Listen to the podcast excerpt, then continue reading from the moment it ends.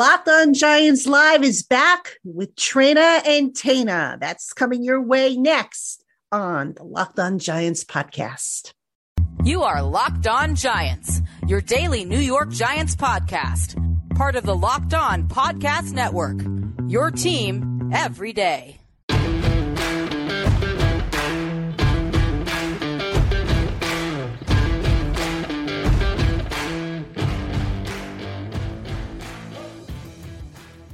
Today's episode of the Locked On Giants podcast is brought to you by Ultimate Football GM. Ever dream of becoming an NFL GM and managing your own football franchise? Then this game is definitely for you. To download the game, just visit ultimate-gm.com or look it up in the app stores. Our listeners get a 100% free boost to their franchise when using the promo code Locked On. That's in all caps. Again, that promo code in all caps is Locked On and that game can be found at ultimate-gm.com. What is up, everybody? Welcome to Locked On Giants Live. You got Patricia Traina here, Traina, and I'm joined tonight by Tainah. Dog isn't going to be with us tonight, unfortunately. He's uh, not in town, so he's off probably getting some some R and R, much deserved. But uh, you got Traina and Tainah. That'll do, right? I mean, uh, nobody's going to complain. What's going on, Tainah? Been doing this for a while. We've been, you know, we did it before Bad Dog was on the show. I'm ready to roll. I'm ready to talk New York Giants football with you. Um, big lots to talk about, right? We're now within two weeks of the draft. Now you're getting all these stories that are coming out from, you know, and we'll talk about it throughout the stream, I'm sure, with, you know, people starting to knock Dexter Lawrence for sitting out and Saquon Barkley. Mm-hmm. It's nonsense season. You know that during the offseason, but I'm excited to talk Giants football um, yeah, and what and what's to come for this football team this offseason. Yeah, absolutely. And and before we get into stuff, I have a couple of things I have to quick, you know, uh, say. First off, I want to send a shout out to my everydayers. These are people who tune in to the Locked On Giants podcast every day. So if you are an everydayer, let me know. Send me a comment on the chat box. If you're listening on the uh, audio streams, send me an email. And uh, you know, a lot of you did that. You know, when I introduced that group yesterday. It's a special group, and I really appreciate those of you who do tune into the Locked On Giants podcast every day.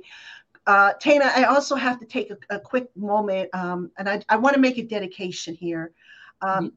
Yesterday, I got word that a longtime Giant fan, uh, Jim V, I'll call, I don't want to give his last name, but um, he was a longtime Giant fan. He's somebody who I actually, um, when I when I did my work with Inside Football, which I still do, by the way, he's been one of my longest and oldest subscribers. Jim V was stricken by cancer, passed away yesterday. Oh, wow. And I'm just absolutely heartbroken over that. You, uh, for those of you who don't know, I'm a cancer survivor. Um, I recently had a check, and I got back glowing results. And and then you know That's to hear great. that Jim passed away, um, it, it, just absolutely devastated me. So I want to dedicate tonight's program to Jim V, um, who's who was just a wonderful, wonderful human being. Who, who when I first started out, believed in me and who always used to say to me, "Oh, I saw you in the locker room on video, or I heard you ask a press conference question, and you bring class to the group." I always remember that. So, uh, Jim V, this one's for you, my friend. Uh, miss you terribly, and and uh, let's hope the Giants win one for you this year because you deserve it, my friend. So, uh, wanted to, to put that out. And then, of course, we could say rest in peace to the MetLife Stadium old turf, but that was good riddance more so than anything. But yeah, thank God for that. Really to change the turf out finally. So. Yeah, I was I was scanning through Twitter last night. I saw LPG posted a tweet like two or three days ago. I saw it last night. Um, yeah, it looks brand new. It looks great. Hopefully, I don't really care what it looks like. It's more so how do the players perform yes. on the turf it can't be much worse. I actually did a little research on it when when they first announced the type of turf that they're going to have, and yeah, that's I, I think that's arguably our our best free uh, acquisition this offseason is the changing of the turf. Even if it saves a couple of injuries, that'll be huge for this football team this year. Right, right, yeah, definitely. All right, and I see a few people in the uh, the chat group, the chat box, are, are saying that they're everyday dayers Giants Chronicle podcasts. Uh, Cletus, uh, T Bags uh, checked in. Uh, I'm sure there's a few others. Uh, uh let's see. David Dulac checked in. Uh, so thank you, those of you who are checking in. I'm sure there were others. If I missed you, just pop it in the box and and I'll, I'll give you a shout out if I can as we go along. But uh, let's get into it, Tainah. Obviously, um, the draft's coming up. You know, rumors are starting to fly and whatnot. Yeah. You know, I've gone back and forth on this with regards to do the Giants go receiver? Do they go cornerback? What's the best course of action now? It's interesting. I've been watching all these mock drafts. And one scenario I posed in my mock draft that I did for Giants Country, and I'm just going to throw it out there for everybody who might have missed it. What if there's, you know, there starts to be a run on cornerbacks and the mm-hmm. Giants want to trade up to get one of these stud cornerbacks? I mean, I could see that happening. I don't think the Giants are going to take all 10 picks. Yeah, I actually, I actually posed that as a possibility. I think I actually looked back on the tweet yesterday on April first. I posed that as a possibility when I looked at the draft board. Um, and generally, I'm not a guy that loves trading up in a draft. I, I if anything, I like to accrue more draft capital. But when you look at the draft board, you look where the Giants are picking. If the Giants want to ensure that they're going to get the corner or wide receiver of their choosing, they're probably going to have to trade up. Um, yeah. Now, maybe they'll sit there, but you look at some of the teams that are picking in front of the Giants. A lot of those teams could definitely go wide receiver. They need receivers, and I think corners are going to fly off the board. I think it's the strength of this draft, particularly early on. Um, so I would not be surprised at all. Now, I don't expect the Giants to trade up 12 spots, right? But you know, a team like the Bucs, for example, I think they're picking 19th or 20th. If you could mm-hmm. move up five five spots for maybe a, a, a you know a third or fourth round pick um, and make a move like that, I could see that being something that Joe Schoen's interested in in this year's draft for sure. Um, if there's a guy that they really love. The other thing I want to say, I'm curious to get your take on this. Um, as the draft has gotten closer and closer, and I've looked at the value and the the players that I project to probably be there when we're picking at 25, the more I think it's at least increasingly increasingly likely we could go we could go with the defensive line in the first round. I'm not yeah. saying we're going to, but I wouldn't be surprised in the slightest if we ended up with an edge or defensive tackle at pick number 25. Yeah, you know, it's interesting you you brought that up because someone asked me that and I said I could see that being a possibility as well. What I think is going to be the case, and, and, and this is interesting because right now there hasn't been any movement at, at, that I know of on Leonard Williams and getting him signed to an extension, you know, as opposed to a restructure. But um, you know, I look at position value. I look at, you know, how the board may fall. Um, I've been talking to people in the scouting community um, who, who do this, you know, year round. I mean, I'm, I'll, I'll, to be honest with you, I only do it like from the time the season ends to yeah. the, the actual draft. So I'm not as well versed in it as the people who do it year round. And basically, they say that, you know, the outside people, you know, the media, the fans seem to have a higher opinion of the receivers than the scouting community. Excuse me. Whereas cornerback, uh, defensive line, and uh, I, I, think tight end was the other, you know, strong class, which the Giants had loaded this year. Tight end is loaded yeah. this year. Yeah. Yeah. Sure. So, you know, if you're the Giants, and, and I keep saying this, and I know you can't draft for need. I mean, you I, I guess you can draft for need, and teams do it. But you got to look down, and, and this is a question, by the way, I'm going to ask Joe Schoen. Spoiler alert. Joe Schoen, for those of you who don't know, he's talking to the media on April 20th, which means I'm going to be working on my birthday, but that's okay. I'm doing it. that's your birthday? That's my birthday, yes. Happy birthday. You, you Thank you. Be- double nickels for me. So there you go. So, yeah, double nickels. So anyway, uh, I'm going to ask this of Joe Schoen. I'm curious to know when they do the draft, how far down the line are they looking? You know, so a lot of people think, oh, we're just drafting for this year or we're drafting for a couple of years. I'm interested to hear how far the line down the line he looks at because you look at the cornerback situation, they really didn't add much to that. They they added Amari Amani, excuse me, Amani Oruwariye. I hope I said yeah, that yeah. right. He's a depth. Um, you know, Adoree Jackson's in the final year of his deal because he's got a voidable year the following year. Um, Aaron Robinson, can he stay healthy? Yeah, you and know, I, I and then they say, better in the slot too. And right, exactly. And then they, you know, Nick McCloud is going to compete. Cordell um, Cordell you know, Yeah, Cordell Flott. Yeah. That's I don't know. To me, get a bona fide starter at you know a future starter there at that cornerback spot. I I, I know it's a deep class. I get it. Yeah. I know that you could get a cornerback as late as round four, but I also believe there's going to be runs on the position.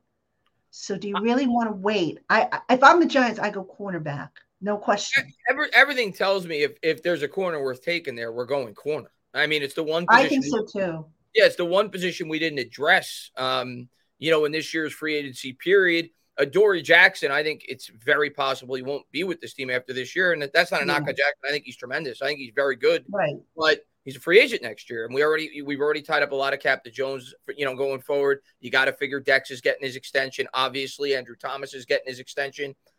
Mm-hmm. I think they're going to go for a young corner if the right corner is there. I also don't think Joe Schoen's going to reach.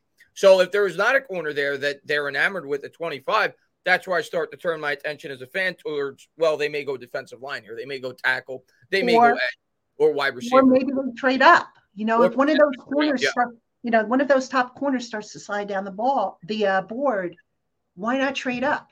Yeah, I can see that because I, I, I'm telling you, I would be shocked if they take all ten picks, and the reason why I say that is because of the cap situation. Now, um, I'm going to look it up on over the cap so that I give you the right, um, the, the right numbers here like two but, million. We got nothing. We got nothing. Right well, now. hold on. I'm, I'm going to tell you the the number here because I want to make sure that I have the right information here. So, the Giants' total rookie pool as of right now is 10.453 million, but they only technically need a sneeze under 3 million. So they need yeah. 2.95 to sign their rookie class.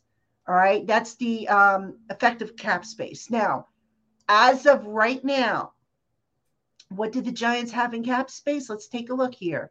The Giants have actually they're in the red in effective cap space, 653,731, but they have 2.299 million in total space.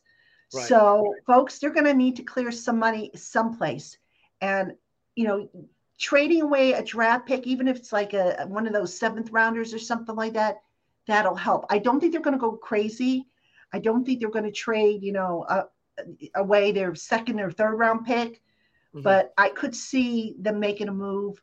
Um, where I don't know, but uh, I, I think corner is the position.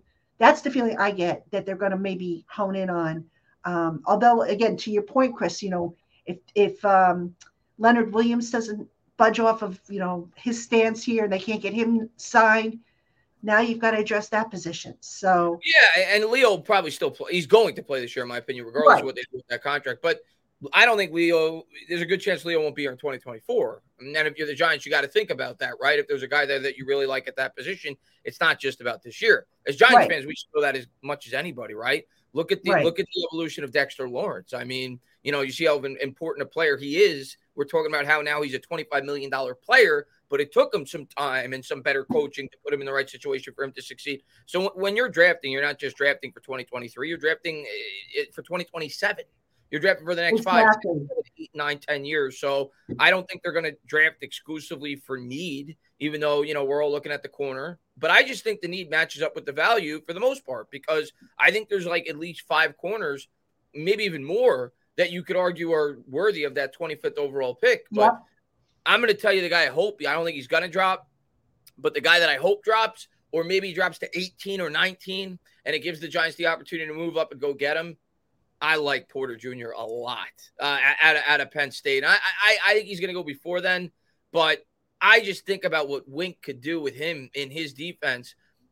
I mean, the guy's 6'2 with 34 inch arms. Uh, the guy, the guy, the guy's mm-hmm. fast. Um, he's physical.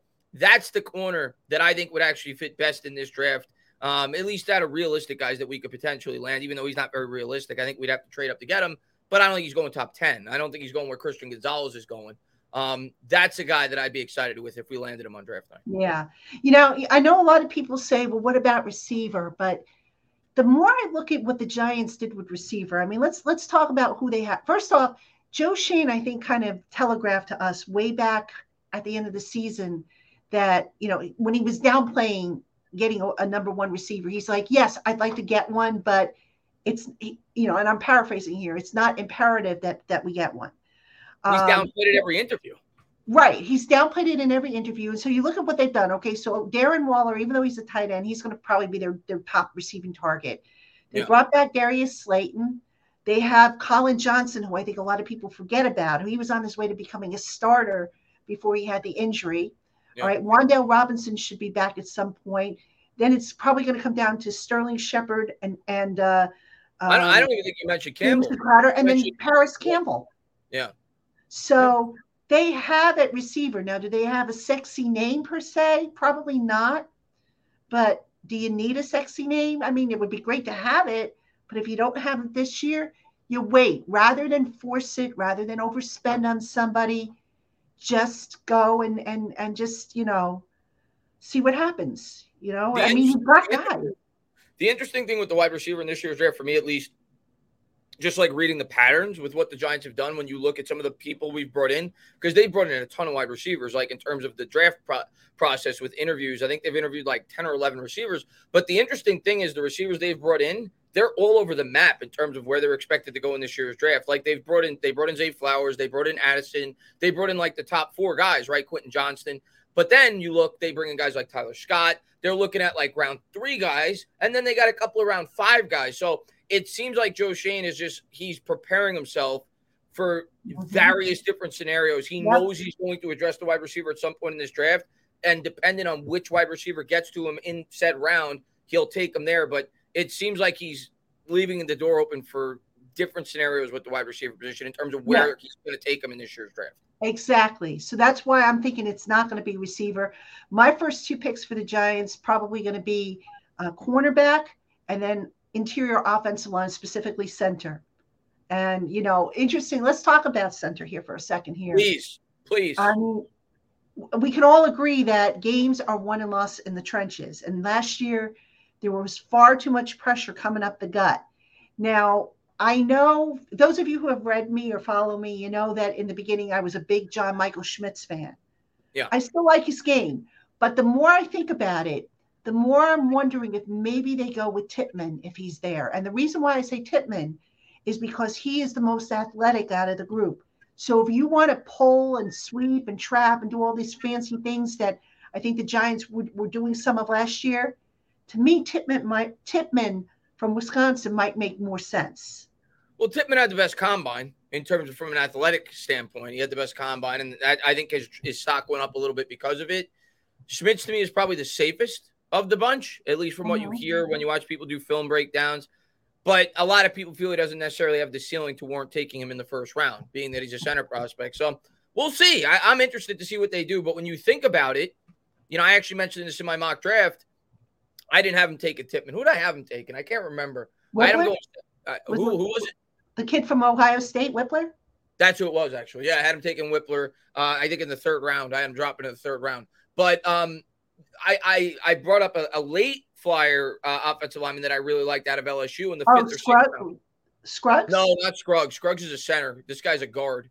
Um, uh, but the, the reason I brought him up was because he was very similar to Josh Ezeudu. When I say that, positional versatility, I think that's something they're really going to look at on the offensive line. I think that's a major reason why they drafted Ezeudu to begin with last year. Ezeudu was kind of built like a tackle. He played some tackle at the collegiate level. He's capable of playing the guard. And the other interesting thing with Ezeudu, you think about what they did at North Carolina, they ran the ball a ton with the quarterback, right? Their quarterback mm-hmm. that year ran for over 800 yards. He had the third most rushing yards in college football. And I think they realized that they want that type of lineman who's accustomed to blocking for a mobile quarterback, being that they plan to use Daniel Jones in the way in which they did. So Tippmann does make sense. A guy that's a little bit more athletic, a guy that could pull, a guy that could get out out in space.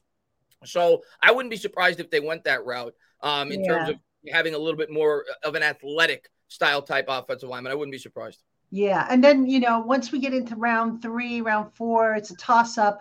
I do think running back is on the docket at some point.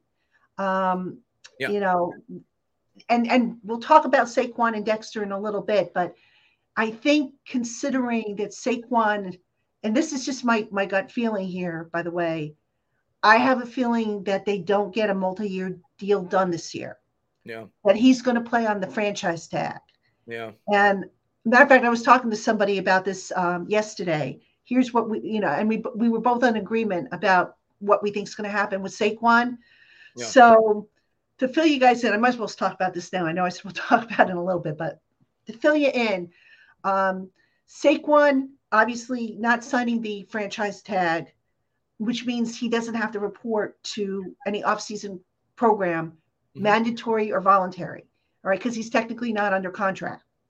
What I think is going to happen, he's going to sign by that deadline, that July 17th deadline, then maybe come in at that point and and you know be there for training camp and stuff like that. But see, here's the thing with Saquon. I saw something, I think it was the New York Post had it, where he's allegedly looking for 15 mil a year. Still going to get that. 15 mil a year. That came out recently? I, I don't remember when it came out. I think I, Serby had it, if I'm not mistaken. I don't oh, remember. Well, I don't, I mean, I originally, I definitely could see him uh, having that that standpoint, but not right now. If you're saying for me, no, I, well, I, I don't remember when the article was, but I linked it. It's it's in the the article I did for Giants Country on on you know it, it was a recent article I did for Giants Country, so there's a link to that article there. But you know, if he's looking for 15 mil a year, ain't going to get it. No. Now, I, so, I, I, think a fair contract at this point, factoring in the leverage that the New York Giants currently have. About 13. I think it's I think it's what amounts to guaranteed money in two franchise tags. So yes. he's I think it's 10.1 this year. Let's get let's say 23 guaranteed. That's what I think is like a a, a fair contract that I could see maybe them meeting in the middle because Schoen, you know, he wants. I don't think Schoen wants Saquon to play in the tag in a perfect world. I think he wants no. to start, you know, showing that he it's a welcoming environment for players. He wants to promote his players. He wants to give the, the, the leaders of the team the opportunity, but at the same time, based off the running back market, he also can't can't give Saquon what he wants. But well, I think if they could come to a terms on like a three for 35, 22, 23 guaranteed, that's something that I hope I hope transpires before the year starts. Well, let's play devil's advocate here. Here's what I would think. You know, if I were his agent, and this is what I would probably be telling him, right or wrong, by the way, but this is how I see it. So you play on the tag this year. That tag is guaranteed once it's signed. So 10.1 million. Yeah. Next year, you you got to go through this whole you know song and dance again. But the difference is, is next year there's going to be other candidates that are potentially up for the tag. You know, if if Xavier McKinney has a big year, he's going to be a candidate for the tag. There'll probably be others. Um, off the top of my head, I'm, I'm trying to remember. Andrew Thomas won't be because he'll pick up his his option year. Uh, Dexter, they should have done. You know, they could also, you know, if they don't get something done with Leonard Williams, they could probably tag him if they wanted to. And if somebody has a, a breakout season, you never. The, the bottom line is the tag is is is you know not guaranteed to be there next year for Saquon. So if you're the agent, do you say, okay, you know what, we might have to bite the bullet this year, play on the tag, but next year we're hitting the market because there's no way they're going to use the tag on us two years in a row. It's a gamble. Yeah. It also means that Saquon has to gamble on himself, gamble that he stays healthy, that he has another big year. Yeah. But uh, name me a player that doesn't want to gamble on himself. But the, but the thing I'll say about that is if I'm Saquon's agent and I'm trying to give him the best advice, I would tell him you could duplicate what you did last year. You were great last year. You were top four running back, but you're going to be less valuable next year because you're going to be 27, even yep. if you have a really good year. So if I'm Saquon's agent, I tell him, listen, if we could get what amounts to two franchise tags of guaranteed money, let's take the deal. Let's assure that you get yourself that 22 or 23 million dollars guaranteed at his age um, at his position with his injury history. Whether or not the New York Giants will be willing to do that, I don't know. But that's something that I hope transpires because I want Saquon to be happy, and mm-hmm. I want the New York Giants to not get you know you know eh, give up an arm and a leg to retain him. I think I want to I want them to get him back for a fair price. So hopefully they meet in the middle. And and also I think a contract given the injury history, you got to have some incentives in there, whether yeah. it be roster incentives, whether it be performance incentives you can't just give them a straight up deal and say, here, 15 million APY guaranteed.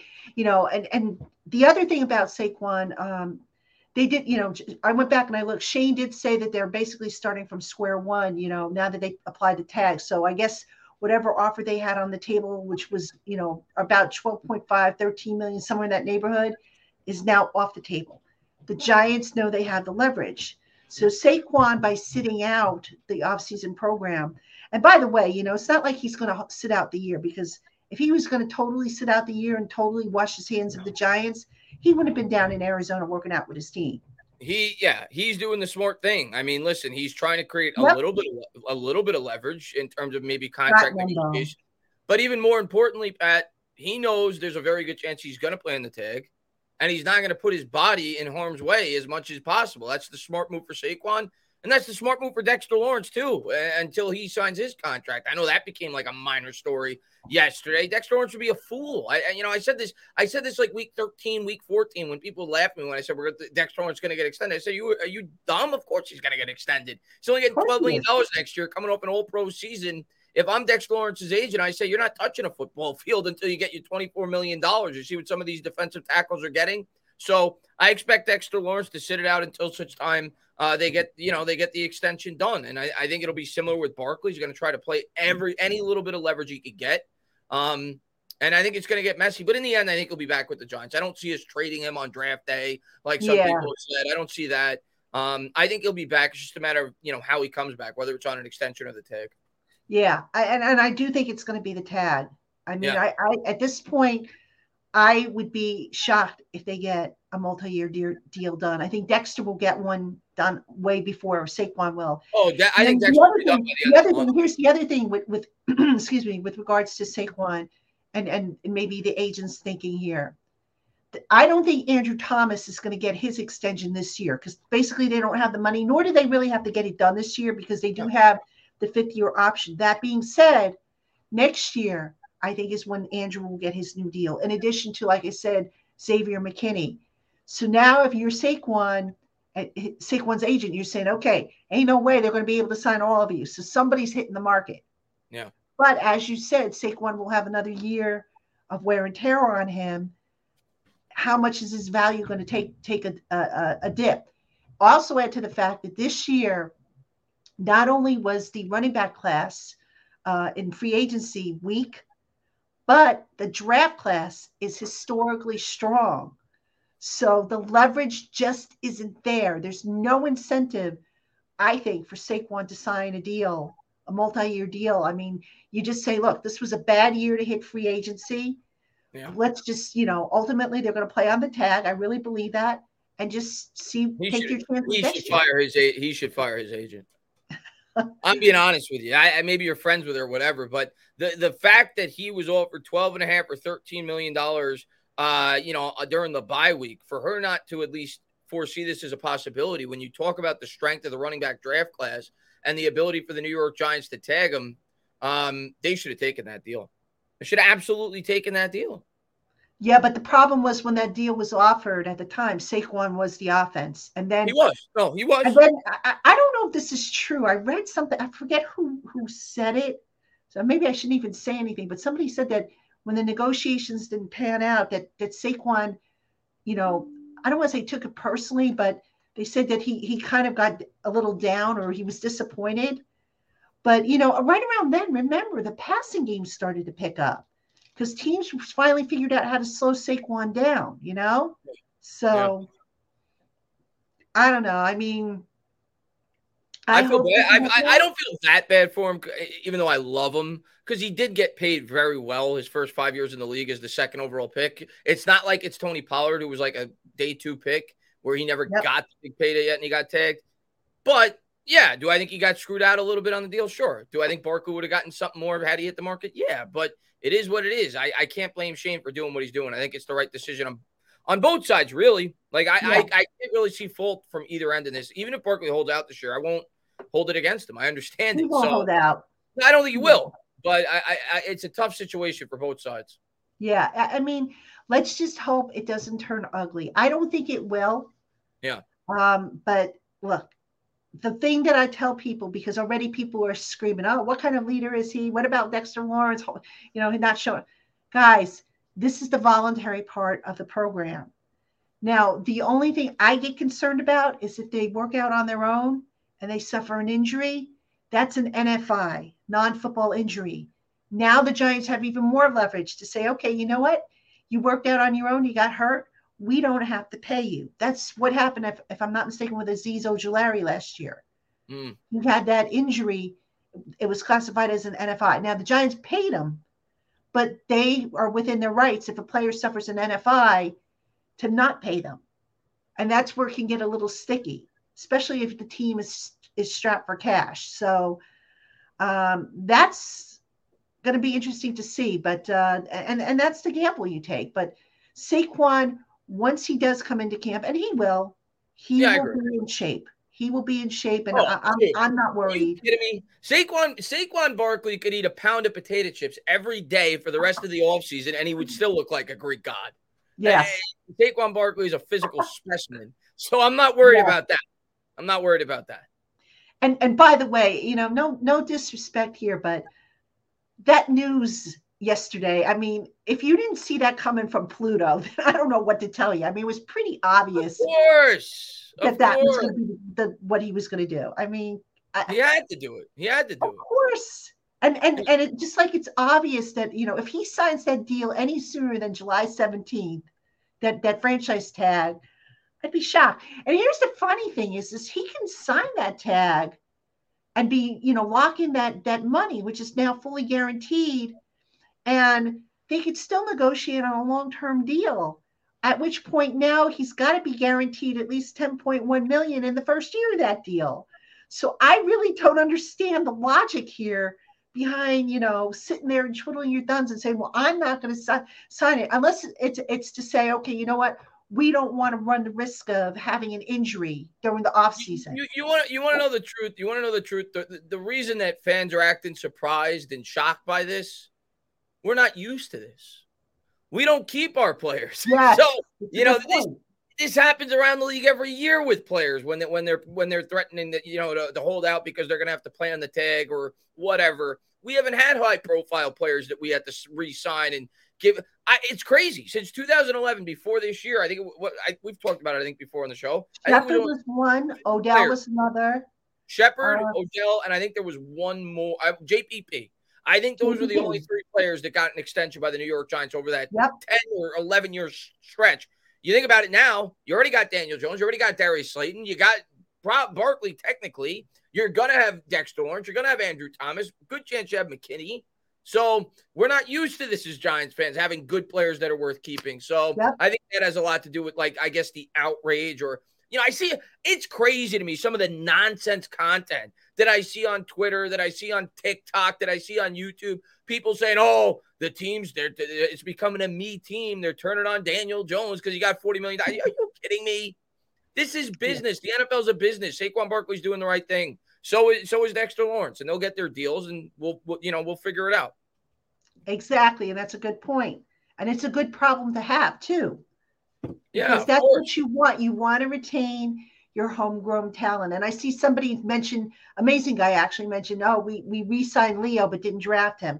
We're talking about homegrown talent. Yeah, homegrown, homegrown. Yeah. Yeah. So draft picks is what we're talking about here. But yes, Leo is is someone who got a second contract, obviously from the Giants. So, um, but yeah, uh, it's a good problem to have. It, it shows that the you know the drafting has gotten a little bit better.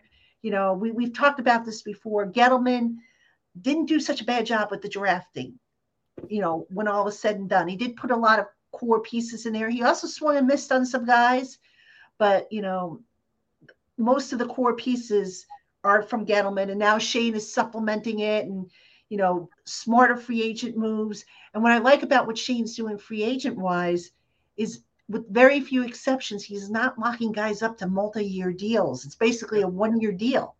Yeah. Prove it and his contract with Jones was great too, in the way in yep. terms of the way that he structured it and gave himself options. Um, yeah, and and the way he approached free agency is exactly how I want my general manager to approach free agency. I'm not always going to agree with every move the general manager makes, but I at least want a good strategy, a good philosophy. And to me, I think most good run, well-run organizations use free agency as a band-aid.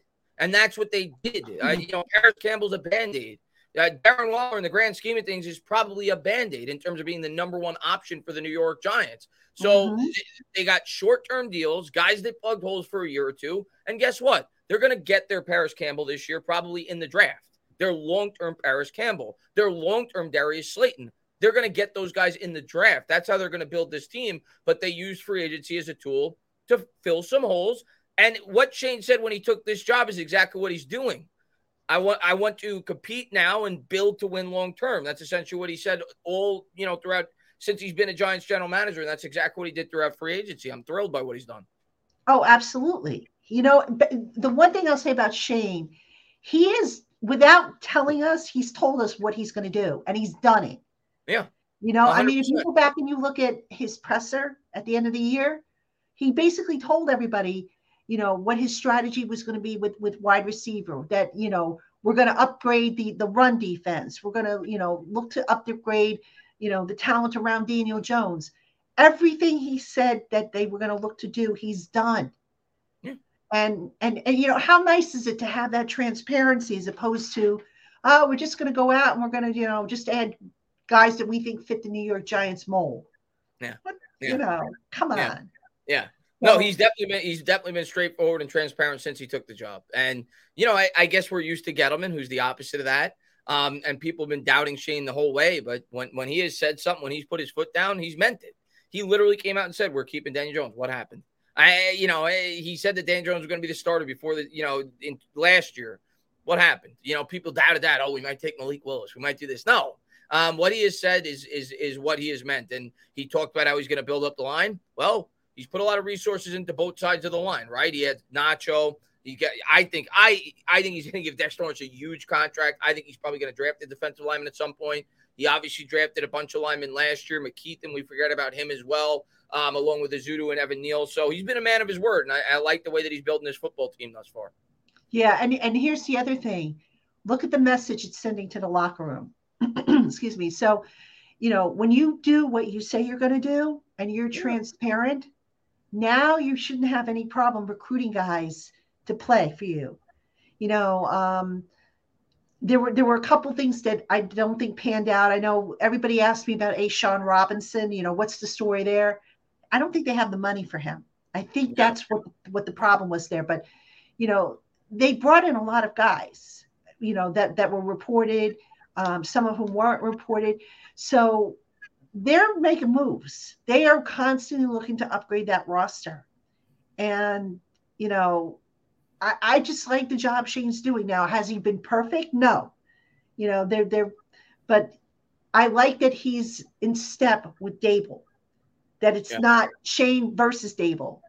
Because in right. the past, I can tell you there were it was there were cases where it was GM versus head coach, and nothing got done except for the team to, to fall down the, the toilet. So yeah, no, they're de- they're definitely in sync. You could tell that from day one. Um, it's what I was excited about, and can't wait to see what Daboll does uh, year two with the New York Giants. I, I'm yeah. really excited about this team this year. I really am. I'm not. I'm not even like a little bit worried. Like a lot of people are saying they're going to fall off. They're going to win five games, six games. The schedule is going to be harder. I don't think so. Um, right. I believe in Daboll, and I, I think he's going to have this team ready to go. I think this team's only going to be better next year. So I'm excited for next year. All right. So that said, let me ask you a question, and I'll also put this out to the chat room too for those who want to answer it. How much do you feel the Giants closed the gap with Dallas and Philly so far? I think we've closed the gap significantly with the Cowboys. Um, I don't think we're quite there yet because I still think the Cowboys are stronger in the trenches, and a lot of and a lot of our closing of the gap is going to come down to Evan Neal he's going to be a major factor, major factor. Um, you know, his potential growth, right? I think he's probably the most important player personally in terms of a guy that we need to take a jump going into 2023. Uh, so he's going to have a lot to do with that. And of course, Daniel Jones, year two in the system. How much of an impact is that going to have him having another year with Kafka and Daboll? But if Jones progresses the way that I think he can this year, and I think he's to have a big year. That's a preview for you how I think Daniel Jones is to do in 2023. I think he's to have a big year. And if he does, I think we could close. The, I think we could be even with the Cowboys. If Daniel Jones next year goes out there and becomes a bona fide top 10 quarterback, there's no reason why we can't catch the Cowboys. I, I, I really, truly believe that. The gap with the Eagles, however, we're not there yet. Uh, the, the Eagles are they, they just have a loaded roster. And I know they lost some players, but they got some good draft picks that are going to fill those voids. Um, I think we're at least another year away from the Eagles, and we have to draft very well over the next two years. But I do think we can compete with the Cowboys. You know, you look at the scores last year, and you you could trick yourself into being like, oh, we were fairly competitive with the Cowboys. We weren't. They dominated us in both of those games, even though the scoreboard didn't say so. We lost by about a touchdown in both games. I think the Giants are going to be close to. I I think we'll split with the Cowboys next year. I really do. I think we're going to be close to on par with the Cowboys next year. And here's the other thing, you know, when we look at how close they are. Right now, my biggest concern, and this leads back to why I believe it's going to be cornerback in round one if one falls or if they have to go up. who's covering the CeeDee Lambs, the AJ Browns, the Devonta Smiths, the Terry McLaurins? Who's covering those guys? That's the, that's that's that's the worry, and that's why I think a lot of us want to go corner in the first round. Uh huh. That's, That's why worry. I'm going corner in the first round. That's why I'm willing to trade up a Yeah. few spots to get, especially if I see those those top cornerbacks start to slide down the board. I'm willing to trade up. Who's the who's the corner you want? Who who's who's the one that you're eyeing up? Well, you know, it's interesting. The one- the one I picked in my latest mock draft for Giants Country was Emmanuel Forbes. Okay. A lot of people like I him. also did. I also had to do a mock draft for um, Fan Nation, and I think I picked um, Deonte Banks. He had fallen down to the Giants at, at that spot. I like him a lot. I like him a lot. Yeah, and and then for lockdown, I think for lockdown I did the same thing. I think I went with Deonte Banks, but point being is I went with cornerback, and I'm probably going to do another mock draft at some point next week, um, just just to update it. But uh, yeah, I'm I'm definitely uh, I, I think cornerback makes the most the most sense personally. So What's up, Juan? Man, thanks for popping in, buddy. Juan, thank you, thank you. Now, the, the only thing that, the only thing that scares me a little bit with Forbes is this, and everybody talks about it. It's obvious. It's his size. He's, he's His only size, yep. 165 pounds. Um, you know, it's very similar to Cordale Flott last year, but with Flat, you're taking like 100th overall, not at 25. So I think that's the biggest worry. But there's, in terms of his ball skills, he's probably the best corner in this class. And if he weighed 185, 190 pounds, he might be the number one corner in this year's class. But Well, I think his, his size is the is the worry there. Well, here, here, here's the thing with Forbes. I mean, when I look at the Giants' cornerback position last year, that group combined for one interception, and that was oh. by Rodarius Williams, who I don't even think makes the roster this year, to be honest with you. Yeah, he's bad. Yes, Forbes is is is, is you know a smallish. Yes, the frame is is small, but if he can come in and, and hold up, and you know sometimes these these smaller guys can you know they can surprise you, and he's a ball hawk. You know if he if he turns into the ball hawk that he was in, in college, I'll I'll take it. I don't I care mean, if he's So he's got the other measure, he's got the other measurables. You always want Right. to you always look for the longer arms. That's important for a cornerback. He's over 32 inches. He's over six feet tall. Eh, But the, the weight, the weight's a bit concerning. But hey, maybe put packs on 15, 20 pounds of muscle. But then you say to yourself, is he still gonna have that four three five Right, speed right. if he puts on 20 pounds of muscle? So I think that's the concern that a lot of people have with Forbes. But he's certainly a guy that could be our pick at 25. He's got talent. Yeah, I mean, now again, if a Joey Porter falls down the board and and it's within you know striking distance, trade up. Get I that- totally get that dude. that. Get that dude. I mean, my he's from he is built like the prototypical corner, right? And and the prototypical corner that would fit this defense. So unfortunately, I think he's gonna go more towards like Washington, like middle of the first round. But if he ever got to the New York Giants, oh my goodness, would I be thrilled on draft night? There's going to be a run on corners. I I am fairly certain there's going to be a run on corners. Now the mocks that I've run, the the run starts in the teens. Yeah. So you know because you, Now, you're now I've heard conflicting reports with the receivers. Some mocks have receivers going pretty early, and other mocks, I see like one or two wide receivers going before we pick. So there, that to me is the, is the biggest question going into this draft as well. Is where are these wide receivers going to go, and do the Giants evaluate these guys as high as some people may think? Because like Quentin Johnston, for example, I don't know how well he fits our offense. As much as I like him as a prospect, I don't know if he's the type of wide receiver that Joe Schoen's looking to draft. So it's going to be I really Yeah, I think the I think the one receiver that maybe I would take the plunge on if he falls to them, and I don't think he will, JSN. is uh, JSN. Yeah, yeah, I like him. I I like him too. I think he would probably be the best fit. I mean, Zay Flowers. Okay, I I, I wouldn't not like that pick, but I, I don't know. Why, why don't you like the Zay Flowers pick? I'm curious.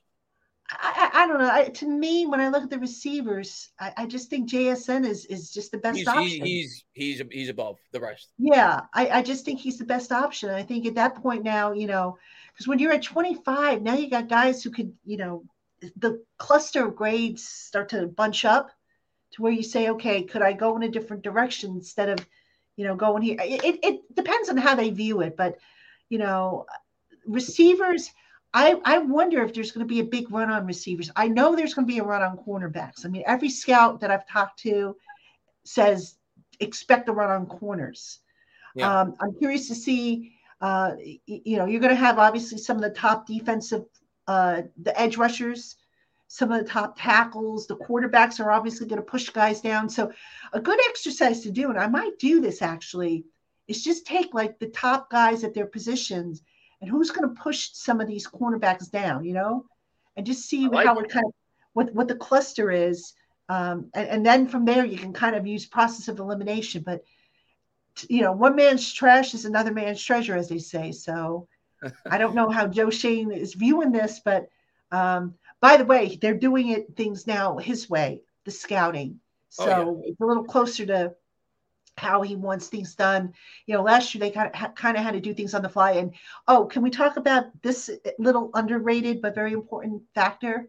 Mm. The coaches have been out at the pro days. They weren't able to do that last year because they were just assembled. So that's going to make this draft class even that much better. Not just at the pro days, by the way.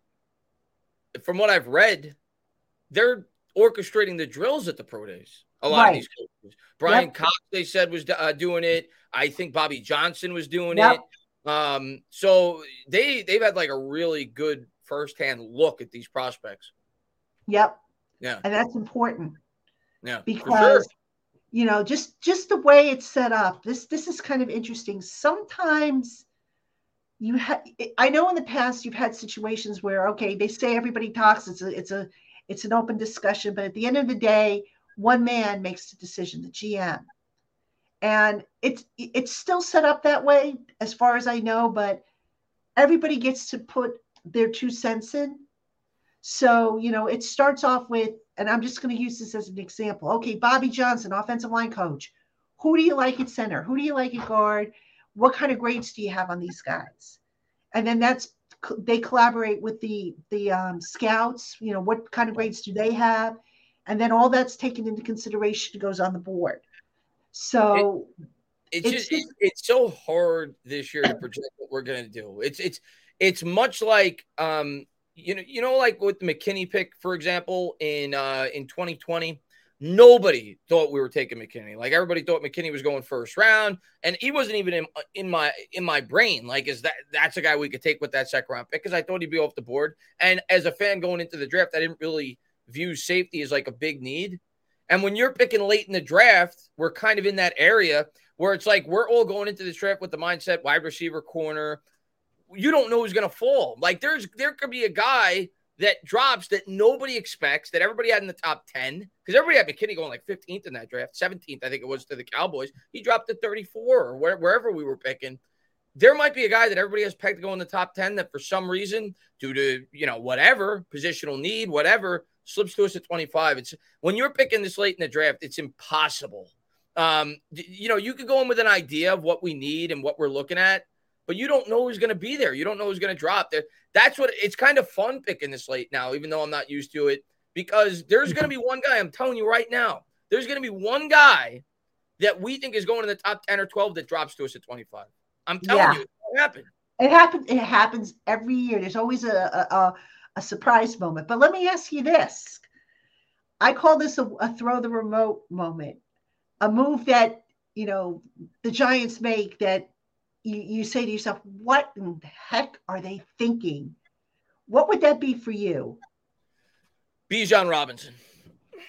Okay. I don't want him. I don't really? want him. And he's tremendous. Okay. He's tremendous, but I don't want him. It's, Not it's, 25. You yeah, a 57, sign me up. But you you you said it at the top of the, the, the stream. Running back is loaded in this class. We have so many needs at more important positions. You could get a really good running back in this draft in the fourth round. Like it's a very rich running back class. It's very deep. I would not be happy if the Giants choose their first round selection on Bijan Robinson. And I know I some Giants fans actually disagree with that and they want him. I do not want him. Yeah, I don't. I don't think they would do that. I'd be stunned. I don't either. But that's I'd be I that's that that to me is the borderline remote throw moment for me. yeah, uh, you, you know that would be one for me. I think the other one that would that I would be borderline throw the remote is drafting a center at 25. I oh, know oh, it's me. a need. Not me. Not me. I know it's a need. I get that. I just think 25 is a little too rich for a center. Yeah. You know, if, if Schmitz is the best center in the, in the draft and somebody takes him in the first round, Godspeed. I think I want Tippmann because, like I said, Tippmann's a little bit more athletic. Yeah. And no, I, I get it. I get it. I get it from a value standpoint.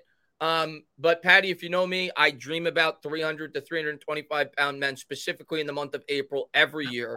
And if the Giants take a center, if the Giants take John Michael Schmitz, I don't care if he should go like 40. At the end of the day, if he works out to be a 10 year answer at the center position, he was worth the pick at 25. So it's not going to be something that I'm going to be going bananas about. But if they take a center at 25 in a way, I'll be a little bit relieved. It's not a sexy pick. It's not a Hall of Fame type pick but it's a pick that we desperately need. And if they identify one of these guys as worthy as a first round center, I'm going to roll with it.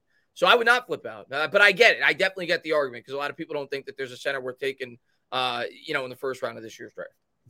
All right. Did Tippmann just get hurt? Somebody just put that in into the into the uh, the chat box. Did I miss that? Did he? I missed it. I uh, let me see. Oh, Tippmann just got hurt at locked up. Oh yeah, leave the race. Just said that. Oh, let's see was from injury to complete for. I'm looking here. I don't see. I wonder. I mean, can you give me some more information? What, what, what, did he get? Let me see if I can find it. Let me see if I can find it. I, I don't see anything. I'm looking it up on my phone here. Joe Tippmann injured. I don't think he got hurt. I know he had an injury. Let's see. Joe Tippmann. I know he had an injury, but I don't think he got hurt recently. I don't see anything. Yeah, I don't see anything either. If you've got more information, put it in the ch- hamstring. Okay, he's saying it was a hamstring injury. Okay. I mean, if I'm not saying fine. I just don't see it. Yeah, I mean, if it's a hamstring injury, remember they don't play football until September, so plenty of time. Yeah, I, I, I wouldn't be, I wouldn't be too concerned if that's what it is. So we'll see. Um, yeah, that's new to me. Joe Tippmann, hamstring, huh? Might be a minor tweak. So all right, yeah. So yeah, so I, I got it here. Uh, University. Yeah, University of Wisconsin official says every NFL team is scheduled to have a rep here. Tippmann was recovering from a hamstring injury uh, when Wisconsin held its pro day. So that was like a week ago that came out. Okay, uh, yeah, all right. That that I'm I'm not worried about that. I'm I'm sorry, I'm not worried about that. They don't yeah. play until September, so that's plenty of time for that that hamstring if if that's still an issue to heal up. But thanks for the heads up. I mean, yeah, you know that's that's good to know. I I hadn't seen that. I, I missed that to be honest with you. Um, so anyway, keep keeping with uh, Tippmann here. Let me just pop this question on here from Miguel do you really want Tippmann at center when he's better suited for left guard? Um, yeah, because at left guard, it's going to be probably Ezeudu. If Ezeudu is healthy, yeah. I think he's the incumbent there. Yeah, no, if we draft Tippmann, he's playing. And, and not for nothing, guys, but even if if they draft a, a young center, whether it be Tippmann or Schmitz or whoever, remember they just signed Hassenauer they just yeah. signed. They uh, they have Ben Bredeson who can play center. Shane Lemieux can play center. They've got options. And listen, so, uh, Schoen came out and said that he's got faith in these guys. And you know, we talked about it at the top of the stream. Even though I don't have faith in him, I don't want to see Ben Bredeson snapping footballs. If I'm being completely honest with you, at the start of the year.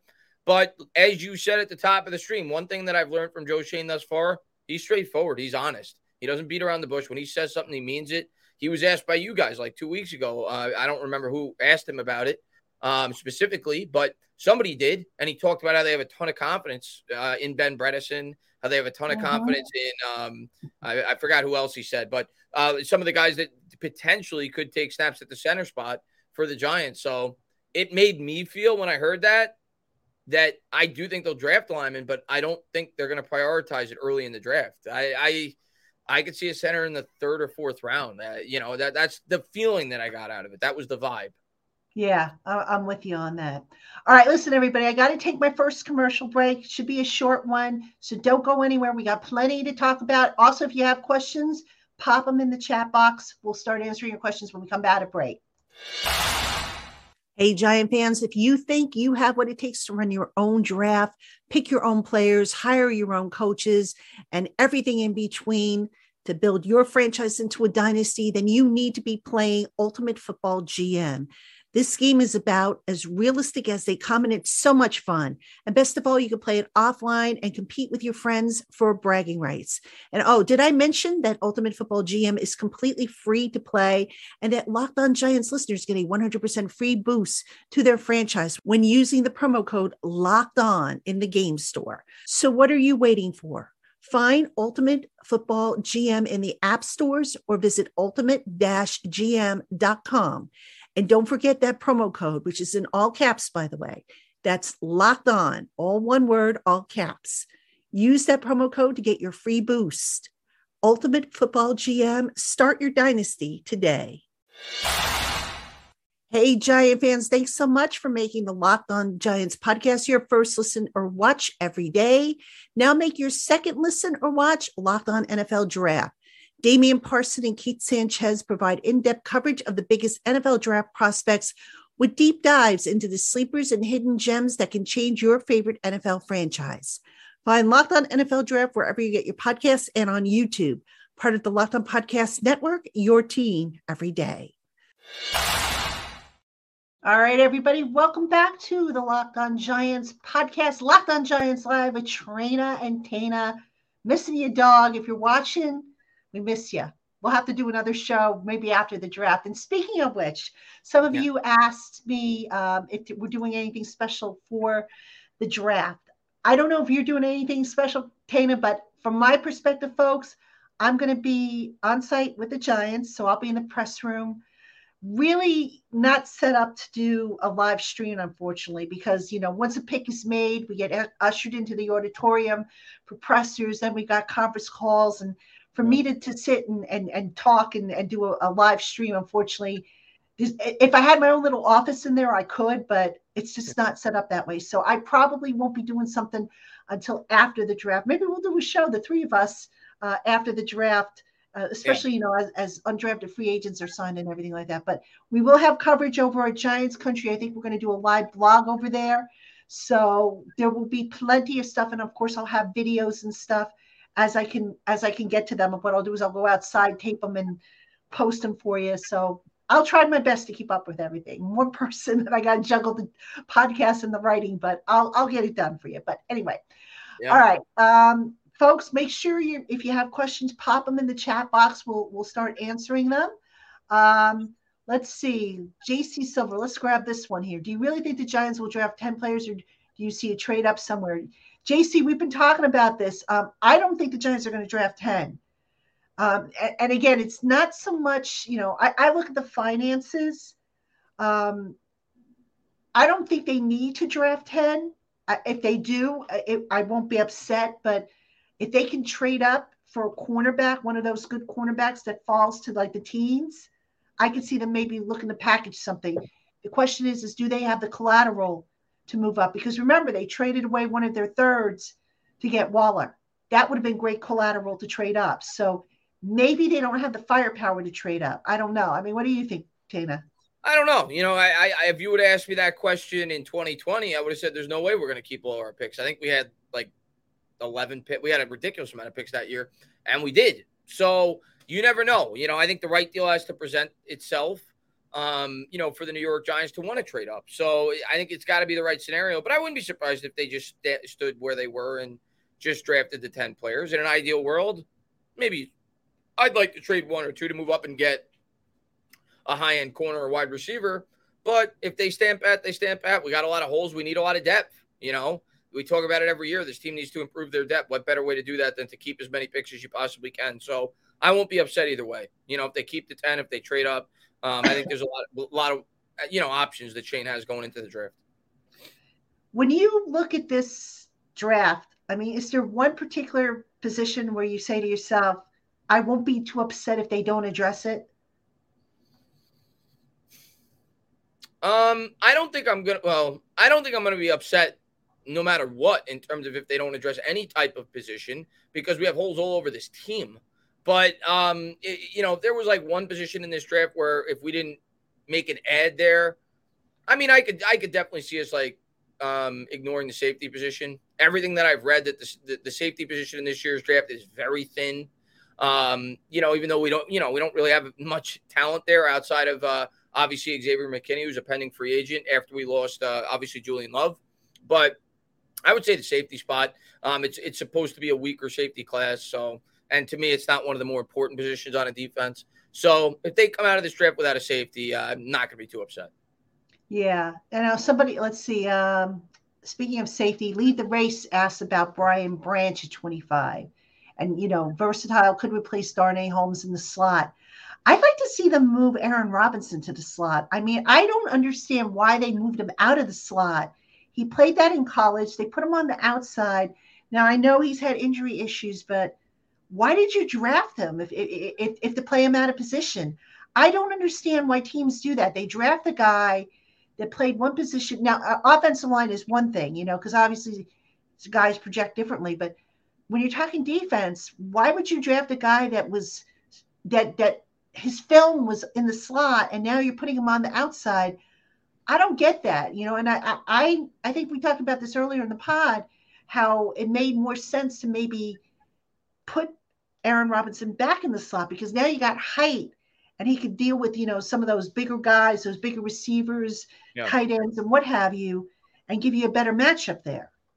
I get scared, you know, when people, when, and I'm not saying with him specifically, but when I start to hear, you know, specifically on defense, when a guy's kind of like a guy that doesn't have a true position, I get scared of that. You know, you think back to Isaiah Simmons a, a, couple of years ago when everybody's like, "Oh, he's you know he's fast enough to play corner, he's strong enough to play linebacker." Like a lot of times when you hear that about a prospect, um, I'm I'm not the biggest fan. I think I'd rather have a guy that's has a defined role. Um, and I'm not saying he mm-hmm. Branch wouldn't, you know, but I've seen a lot of people say he's better suited in the slot, he's better suited at safety, better suited. he just seems to. I get the vibe with him he just seems to be one of those prospects that like people don't quite know what he's best suited to be in the NFL. And I don't like that when when I'm talking about a prospect. I, I'm not. I'm not. I wouldn't be up. I'm not gonna be screaming if we take the guy, but I'm not the biggest fan of taking prospects like that early on in a draft. Yeah, I'm with you on that. I, I don't like this jack of all trades stuff. Yeah, yeah. a little sweet, especially with a premium pick. So I, I'm I'm definitely with you on that. All right, Jacob Petruzzi asks, does the Saquon situation cause you to take a running back sooner than rather than later in the draft? No. This is no. a deep class for running backs. Yeah. I am not concerned about that. First of all, Saquon will be on this team, you know, barring something really funky happening, like an injury, a season ending injury, but he will be on this team. Um, so I'm not worried about this year. I would add depth because you know again I I when I look at the the mock drafts that I do and the roster building process, you have to have your eye on down the line. You have to look at okay, what's my situation going to be next year? What's it going to be two years from now? Matt Breida is back on a one year deal. Yeah. Saquon is going to probably play on the franchise tag, as we've been talking about.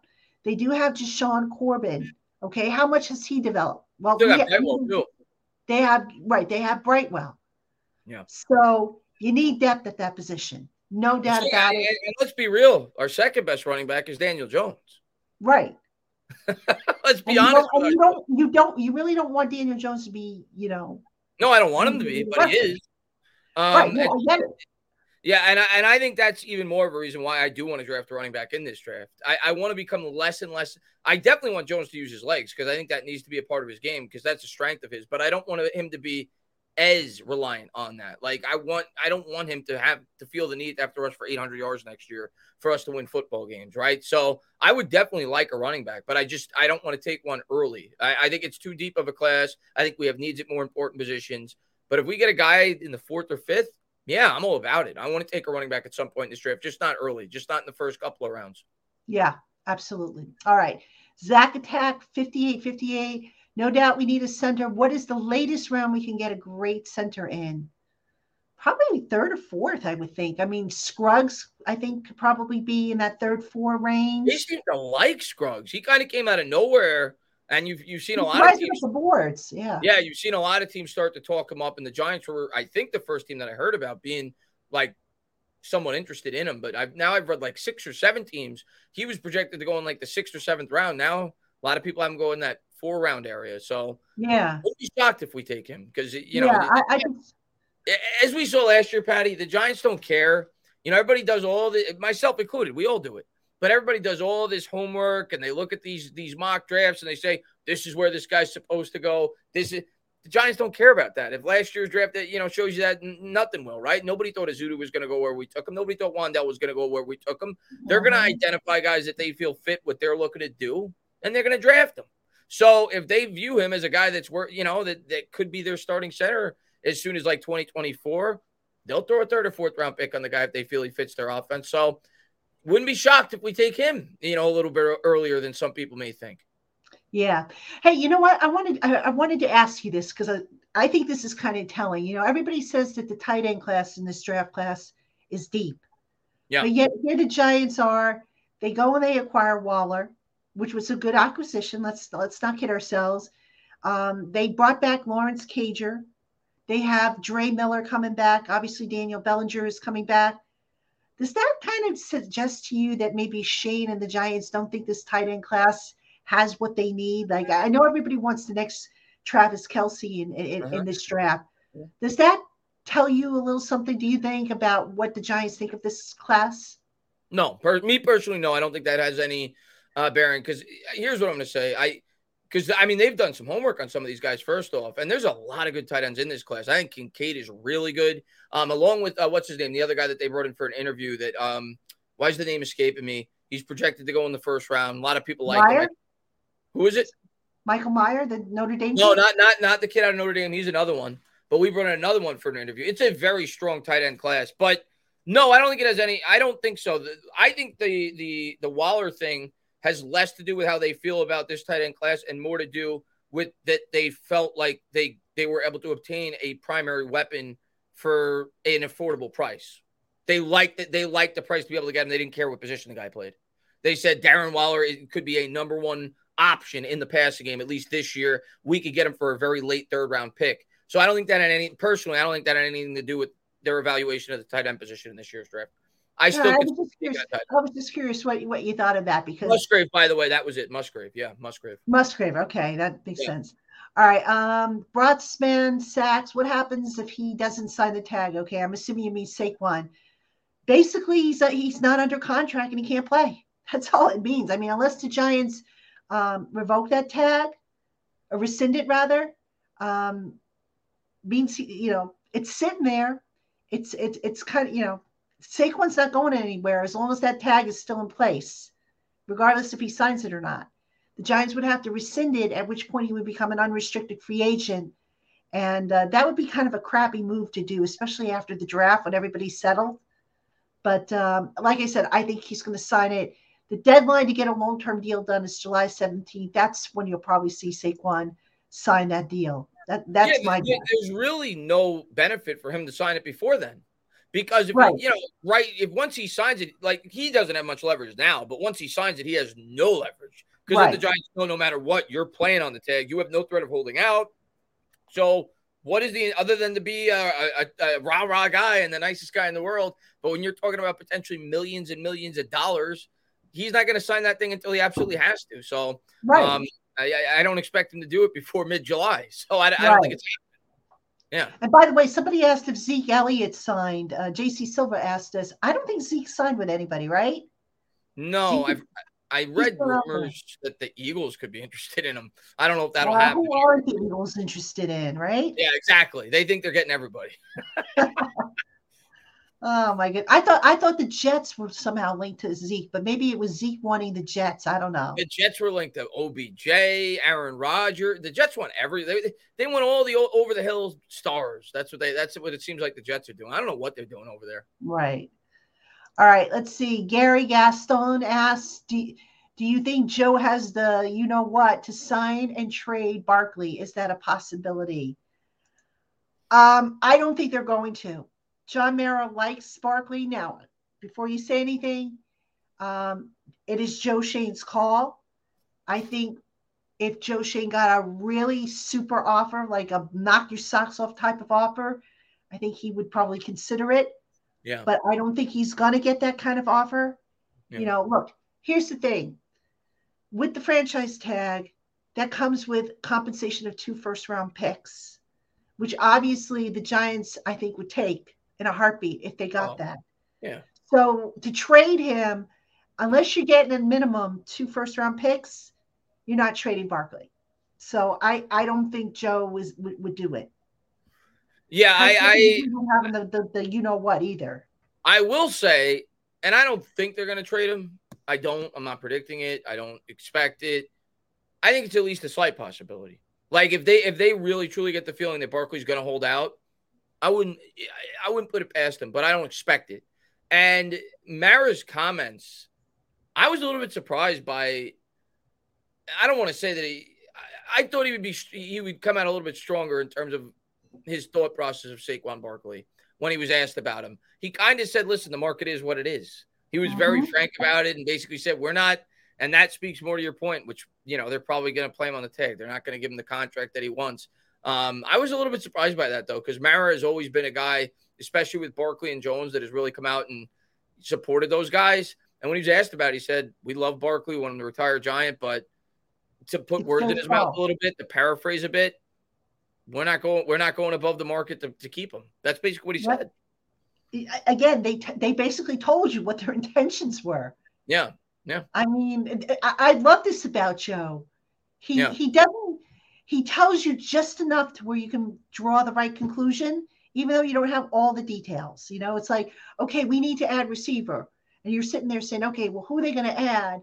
But you know that a receiver's coming. So you can kind of narrow down, you know, none of this, oh, best player available. Oh, we're going to do our due diligence and look at every position. You know, he told us. Yeah. So And, that- and the, the thing I love is just the the depth on this team is going to be so much better. You look at all these Oh, wide yeah. receivers you put in for cha- you know for competition uh, at training camp, whether it be Jamison Crowder. I think we're going to draft at least one, if not two. I'd like them to add a couple of linemen in this year's draft. I think they're gonna. So I think the depth this year is, is so much better than it's been in years past, and I think it's only going to get better because I think Schoen has shown that you know he's able to find value. Right, last year it was Yep. Hodgins. Like he's able to find guys that um, you know, a lot of teams may not see, you know, value in, and he's able to get the most out of them. And I think that's only going to continue uh, while he's the general manager with the New York Giants. So I'm excited. I'm excited how he's going to build up this team. Yep, absolutely. All right. I want to give a shout out to Ross Vegas, who is checking in from Ireland.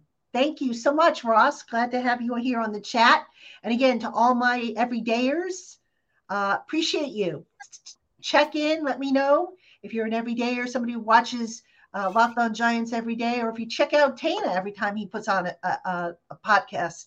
You know, let us know. We I let might we go live tomorrow. I haven't decided yet. I haven't gone live to talk Giants in a while. So come on over to the channel. I'm definitely going live for the Knicks on Saturday. I can't wait for the playoffs. Oh yeah. But, I um, But yeah, no, I'm excited. I'm excited to talk Giants. And Well, how about this? we'll Did you see that? Did you see that fact? Um, I think all the hockey teams in the area and all the basketball teams are in the playoffs, right? that's crazy. All the New York teams, right? If, uh, am I right? wild. The That's Nets, wild. the Nets in the playoffs, right? I don't follow The only- actually, now that you mention that, the only New York team who did not make the playoffs because the Yankees made it, the Mets made it, the Giants made it, the Nets Jets. made it, the Jets. J E T S. Yeah. You got to catch up, guys. You got to catch up, guys.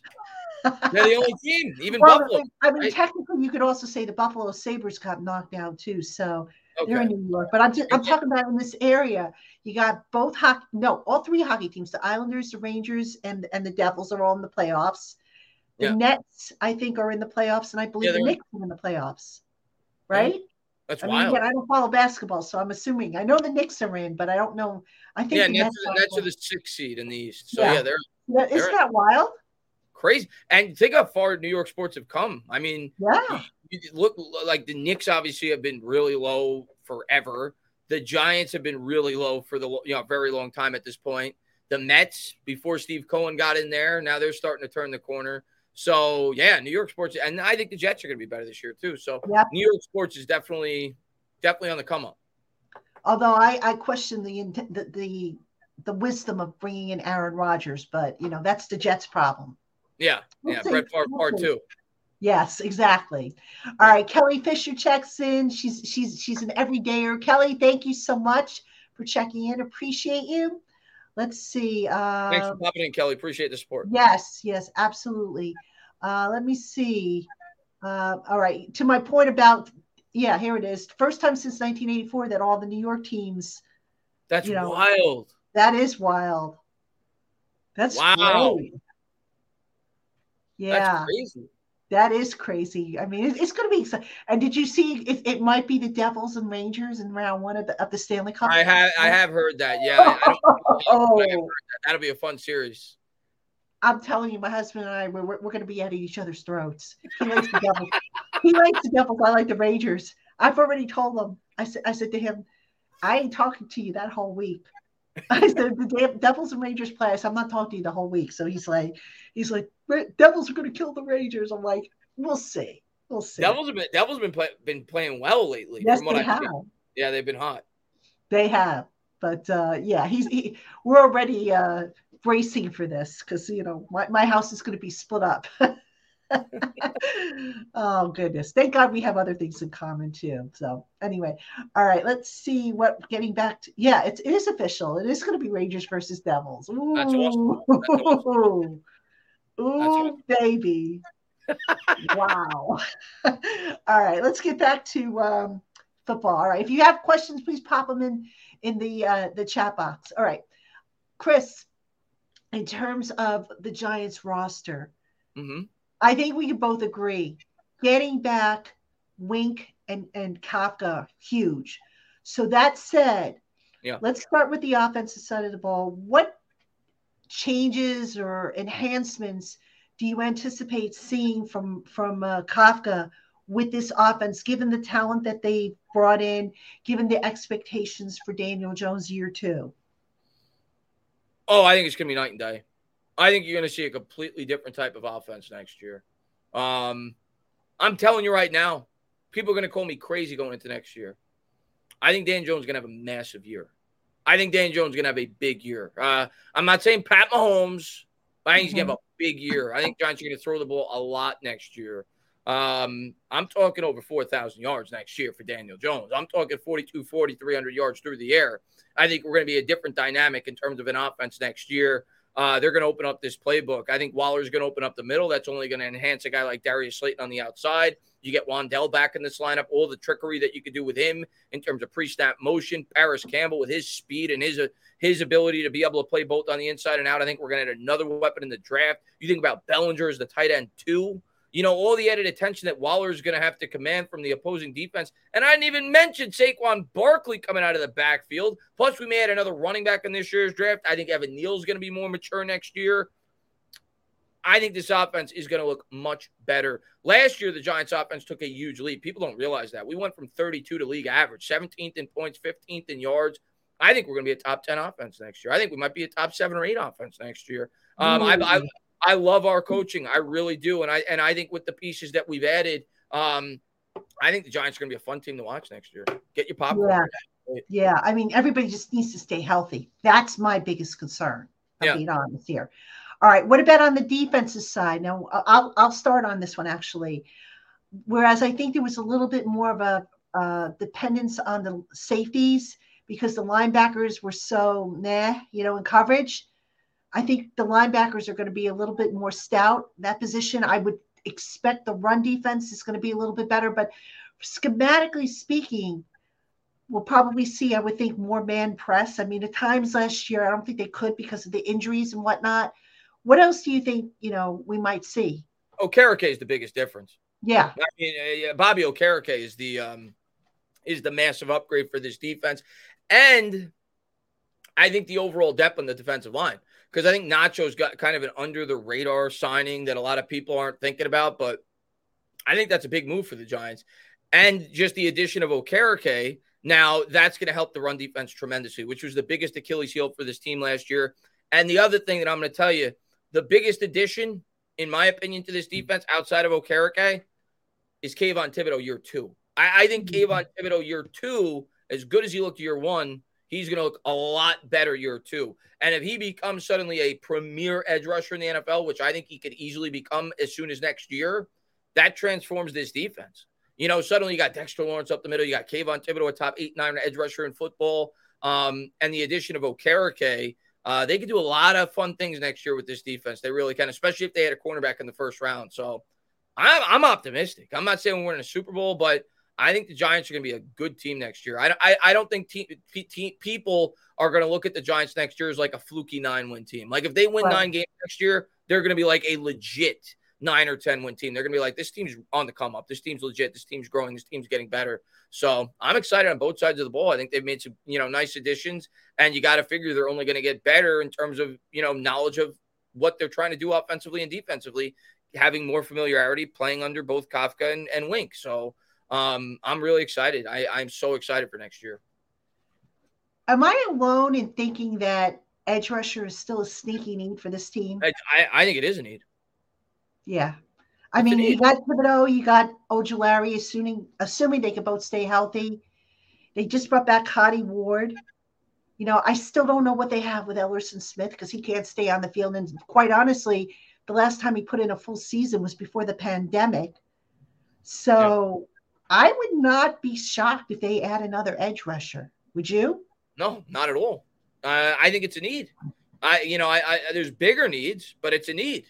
Um, yeah. We don't know if Azeez Ojulari couldn't stay in the field last year, Azeez Ojulari. And, um, you know, as uh, Jerry Reese used to always say, and uh, of course he used to always say, you can never have enough edge rushers. So yeah.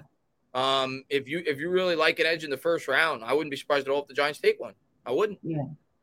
By the way, I hope Ojulari comes in having lost some of that bulk he put on. I think he will because, yeah. you know, a lot of people talk about that. And I think what happened with Ojulari is remember, they were tr- in the process of transitioning coaching staffs. So they really didn't have a strength and conditioning coach in place when a lot of these guys started to train. So I think yeah. now that they have that in place, maybe we see, you know, a change, if you will, in, in how some of these guys look. I would hope at any rate. Also, I would hope with the strength and conditioning coach now in place, some of these soft tissue injuries that they had start to go down. And that's a question I also want to, you know, ask. Uh, talked about I, that. Yeah, I, I, I talked about that in, in the uh, the press conference, and I'm no mathematician, okay?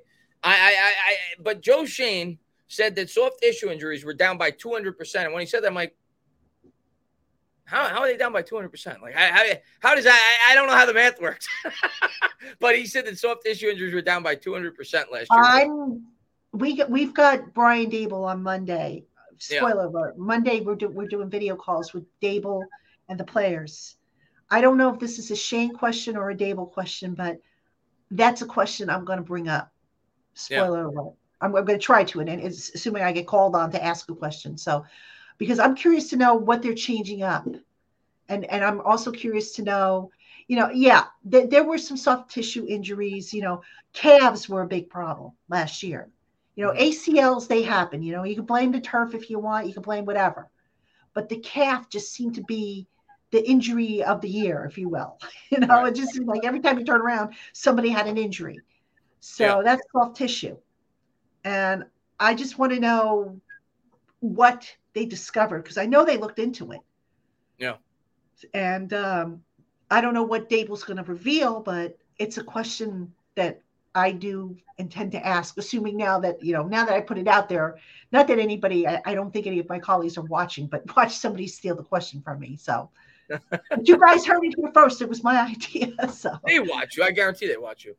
No, nah, I, I, doubt it. Hi, hi, uh, hi, Jordan. Hi, hi, Art. Hi, uh, hi, hi, Pat Leonard. I don't like you, Pat. I don't like you, Pat Leonard. Sorry.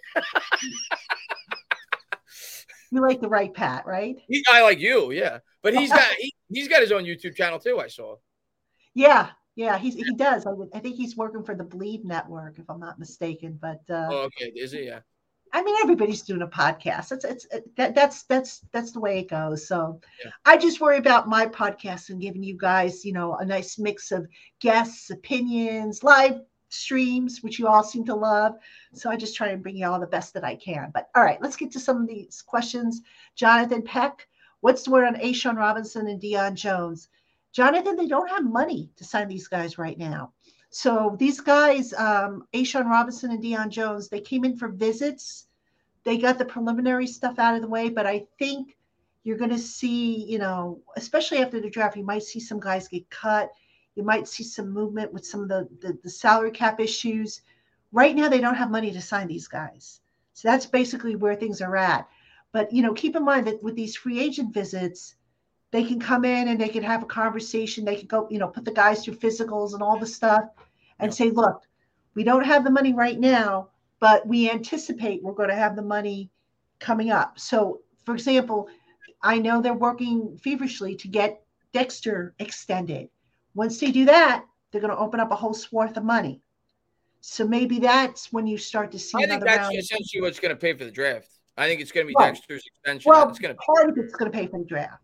Yeah. They're going to yeah. open up a lot of money once they get Dexter under contract yeah, for, for a long term deal. right now. Make knock that down to like five or six. Right. They extend right. Them. So, so that, that's that's going to take care of itself. And then, you know, also you're going to see guys that are that get cut. You're going to see, you know, different stuff.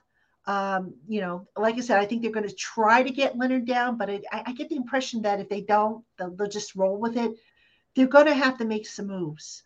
Yeah, I, I, see. I have seen people talk about that they may trade Leonard. I don't see that. I, I, I, here, I don't the. Here's the thing: what are you going to get for him? I mean, not, and I, I think Leo's a really good player, but look at his salary, look at his age. He's, he was dinged up last year. You have you seen the defensive tackle market this past year? Did you see what Dalvin Tomlinson got? So if you're the Giants, why not just let him play out the year and let him yeah. sign next year for twenty million dollars? Because somebody's going to give it to him with what these DTs are getting. Uh, I mean, my God, well, you know, some of the, the, the contracts these guys have gotten. Let him get eighteen to twenty million dollars next year. Collect your third round comp pick rather than trade him for a fifth or sixth round pick. I don't see it. Exactly. I think Leo, I think Leo plays out the year with the Giants this year. I agree, and that's a good point. You know, everybody who's saying, "Oh, trade Saquon, trade this guy," you get the comp pick. Yeah, get you the comp pick is going to be higher than what you would get in the trade. Yeah, we're not going to spend crazy absolutely. Absolutely, absolutely. All right, Bill Maxfield asked if we talked about the new turf. We actually did at the start of the show. We we we said a prayer and a rest in peace to the old turf. But yes, the new turf was installed. Looks beautiful, by the way. So we'll see uh, if it makes a difference. Now, for those of you who don't know the difference between the old turf that they had and the new turf, just real quick, the old turf was um, what's the word? It, it, it, it, was like a net. So the blades of grass were like nets and they were designed to rip apart. Yeah. And yeah. sometimes what would happen is cleats would get stuck in, in that. Whereas the new turf is monofilament. So, you know, it, it, it it's more closely resembles real grass. You're not going to get your cleats stuck in, in like a net. So think of like, you know, the old turf was like a bunch of little nets because the, the idea was as the grass expanded, or, or broke apart, it expanded and became thicker. Yeah, also, actually, um, painting too. I, I, I think I still have the picture. Maybe I had a yeah. picture, and Met, and uh, MetLife put put a picture up too. Yeah, it's it's it's significantly different. You, you could see you could well, be like, it's also, it's also bright. Well, it's brand new, so it's it hasn't been worn out from the sun or anything like that. Yeah. So but yeah, MetLife uh, put out a picture, and I, I also saw it with uh, some other people put it out. But but yeah, the new turf um, is supposed to be better. And I had read, you know, there, there's a site, and I know I linked to it on Giants Country because I did an article on it. But there's a a link if you want to see that explains the difference between the different types of turf and the advantages of monofilament versus you know what they were using before. I can't remember what the term was, but uh, but yeah, that that was. Uh, yeah, I, I, actually did a video on that. And I, I I did a, I did a little bit of research, and so basically the reason why they had the previous turf was because it was more durable. It, it lasted right. longer, and that's right. why a lot because, of because the blades were split. Yeah, the blades were split, so this costs more because you have to. I guess you have to repair it more often. Yeah. But in terms of preventing injuries, this has proven to be. I think it was, if I remember correctly, I think it was like I think the article said two to three less injuries, uh, lower body injuries, right, on average per stadium that has our turf compared to the previous type of turf that we had. Right, right. Which is huge. That's a lot. Yeah. Oh, absolutely. Yeah. So I mean, we'll see. We'll see if the turf, you know, makes a difference. Um, you know, I know the Giants, I want to say, led the league in ACL injuries last year. They do every so, year. Yeah, it's so we'll we'll see if, if it makes a difference.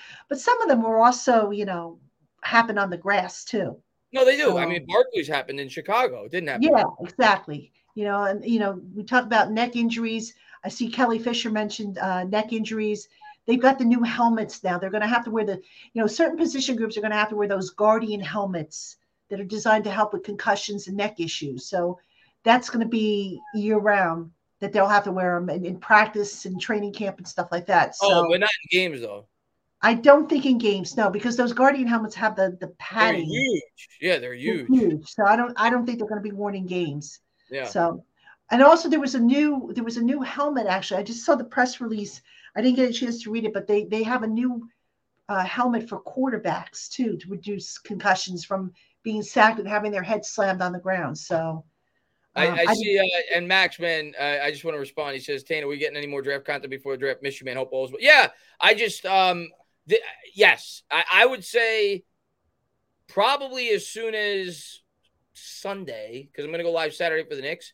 I'm going live like every day leading up into the draft, probably for about that that week. You know, for like seven, eight days in a row, we're going live. We're talking. Wow. We're going to have different guests on. So I'm kind of saving it until like the week of, but probably like seven, eight days leading up into the draft. You're gonna get. We're going live a lot. We're gonna hang out. We're gonna talk draft. Get some content creators on.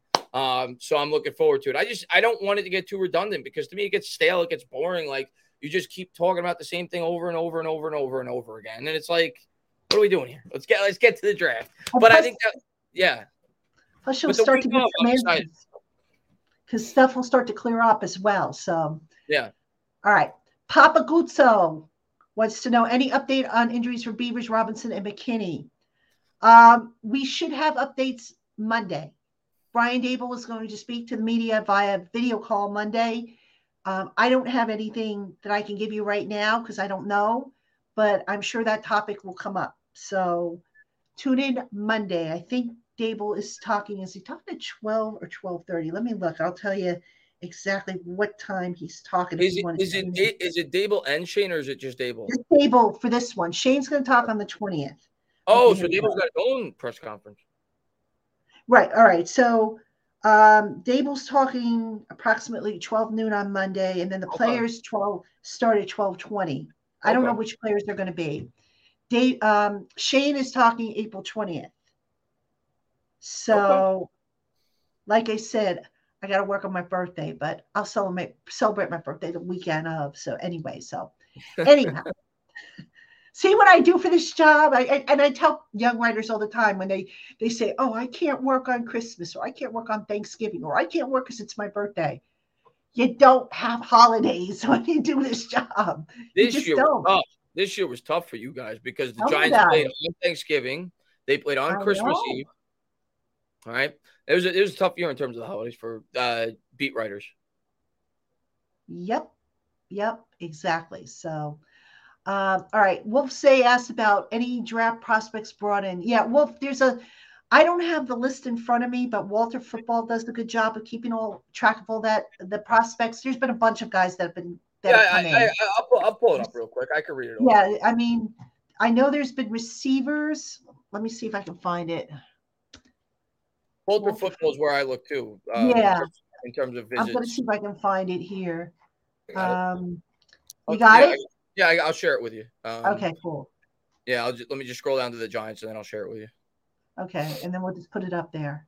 Yeah, yeah, yeah. Yeah, there's been a lot of guys that have, that have come in for visits, and not just that, but they also track, you know, where the where they met them. You know, did they go to their workout? The specific types the of combine, meetings, yeah. you know, the All Star games. You know, where where did the meeting take place? I got you right here. Um, share screen. There we go. Okay, let's add that to the stream. And where? Did, oh, an ad just popped up. Hold on one second. Let me get rid of the ad. Oh, all these ads. You see, Patti, they're like you. They got ads all over the place. I'm messing with you. That's how they pay for the content, folks. Believe it or not. I'm just kidding with you because we were, we were talking before. Um, the the Giants, we've got Here's the prospects they've met. Addison has the. I think this means it was Let me let me see what that, That means. That was a private workout, or or Private they brought workout. him in. So Addison Benton, who's an interesting prospect, he's an interior defensive lineman out of Wisconsin. Many think he could go in A lot of receivers. yeah, a lot. Uh, Bigsby running back. Brents I like too. He's six foot four. He's another cornerback that I could see as potentially being interested. Brown's a safety. He's more in that three to four round area. Buchanan out of Delaware, Clifford. So see, like they, they're all over the map. Like there's like some fifth round guys, sixth round guys, third round guys. So they're all over the map. DeVito, Dexter, Payne Durham, the tight end, Zay Flowers. There's another big uh, wide receiver. Derick Hall, Hendon Hooker, uh, Hyatt. There's another guy that could potentially be a target in the first round, if not the second. Um, I can't pronounce this guy's name, but he's out of Princeton. Um, Yeah. Rakim Jarrett, Local- later prospect. Local pro guys. Oh, you Yeah, know what's yeah. which, did Rutgers have their local pro day? I think they did. They If did. I think I missed, yeah, I missed it. Darn it! And I wanted to go too. But yeah, look at all these guys. I mean, they made a ton of guys. I yeah, you're so there, there's there's been a lot. So there you Yeah. go, Wolf. John Michael Schmitz, they met. I didn't see Yep. him earlier, actually. So that's that's a newer one. I remember looking at this a couple weeks ago. He wasn't on there. So they met him.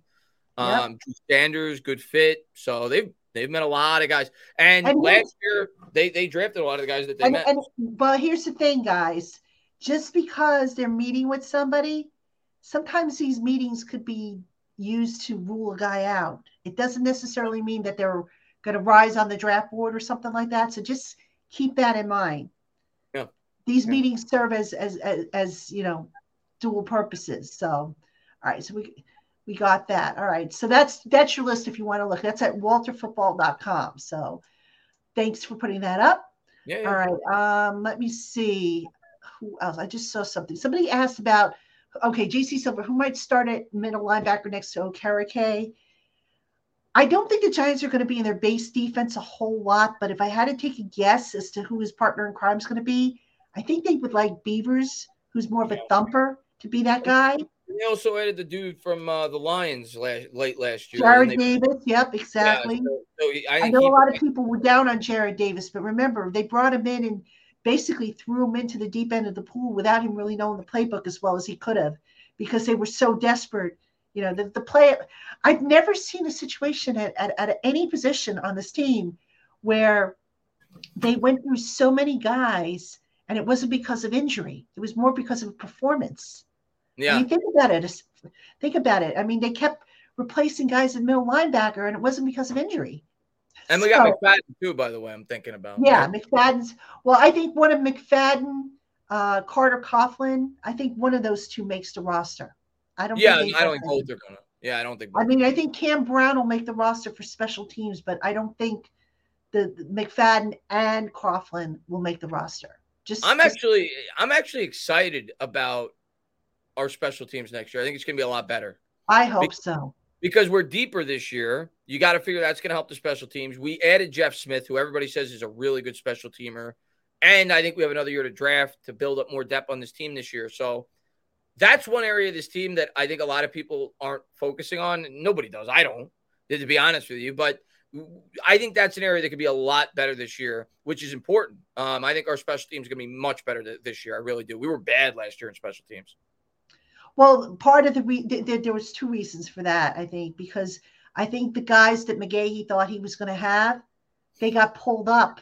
You know, like Yeah. he lost Julian Love, he lost a bunch of guys, and now all of a sudden you're asking guys who basically didn't play special teams in college or or at any point in their career to step in, and it was just you know there's only so much you could do. So I mean, look, McGaughey will T Mac will take take the blame as he always does because he's a stand up guy, but that was a big issue. And you know, you look at the. You know, a lot of people said, "Oh, why did they sign Jeff Smith? Because he's a gunner." People, Yeah. they need a He's- good gunner. He's going to be what Cody Core was a couple of years ago. He yes, really because gunner. you know, look, yes, the punter this past year, Jamie Gillan, was inconsistent.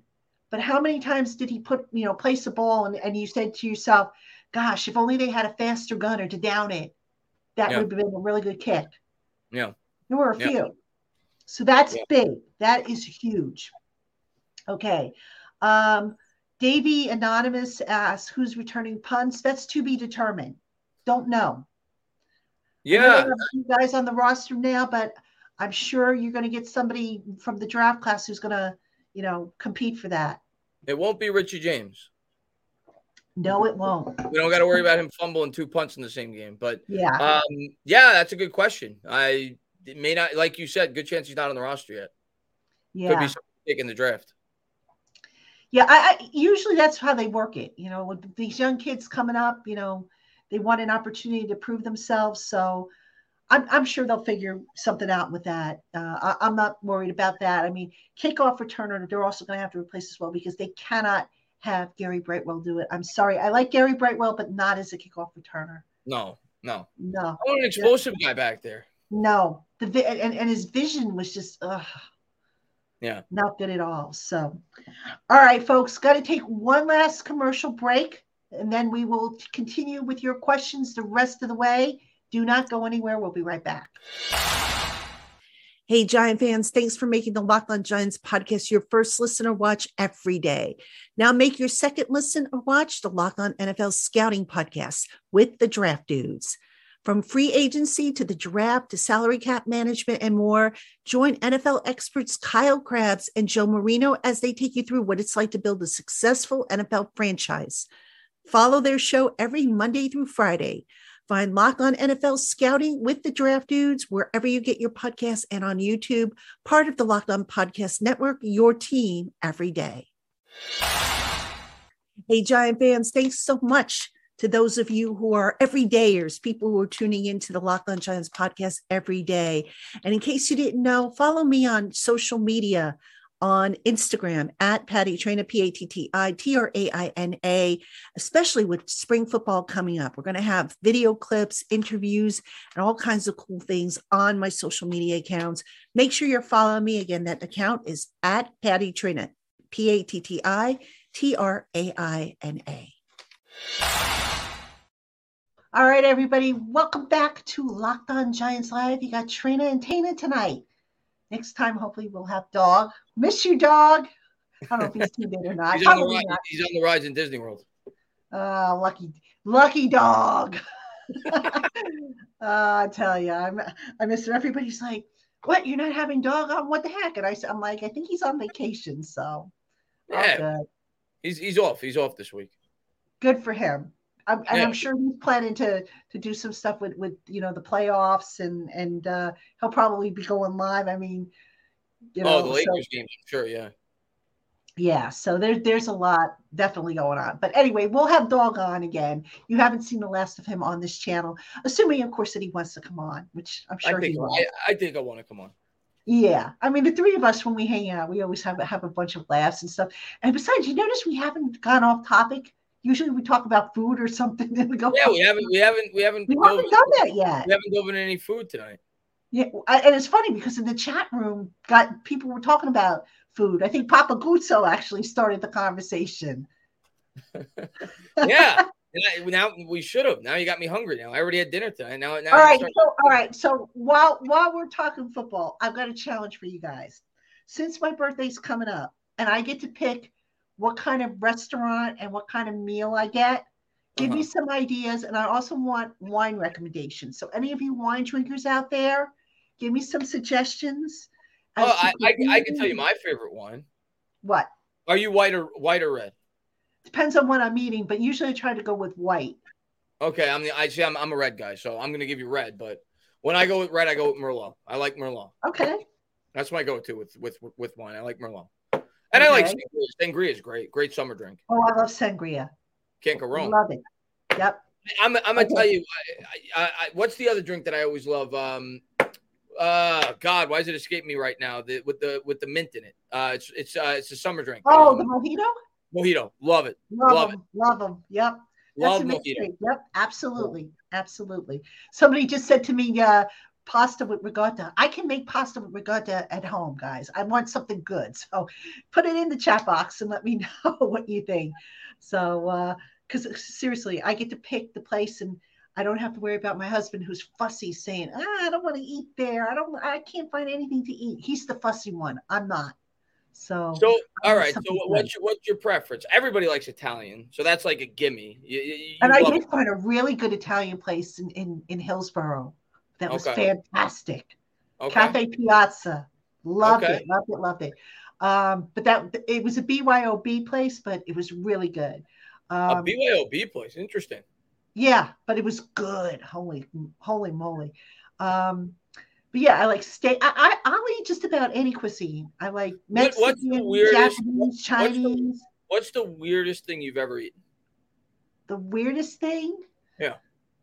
Oh gosh, squid probably, and I didn't like it. Or octopus. I've had octopus. squid. I've had Octopus. squid. I've had octopus. I didn't like it. I ve- I think I venture a little bit further than you. Have you had rabbit? No, I have. Have you had alligator? no. I have. And I've been Uh, down south. Yeah, let's see what let's see what else I've I've had that maybe I'm trying to think. Uh, Indian food, I, I don't know if that's I'm not a big fan of Indian food. That's the You one. like Indian I'm not a huge fan of Indian food, and I'm not a super huge fan of Jamaican food, which is weird because I like spicy stuff. So go figure.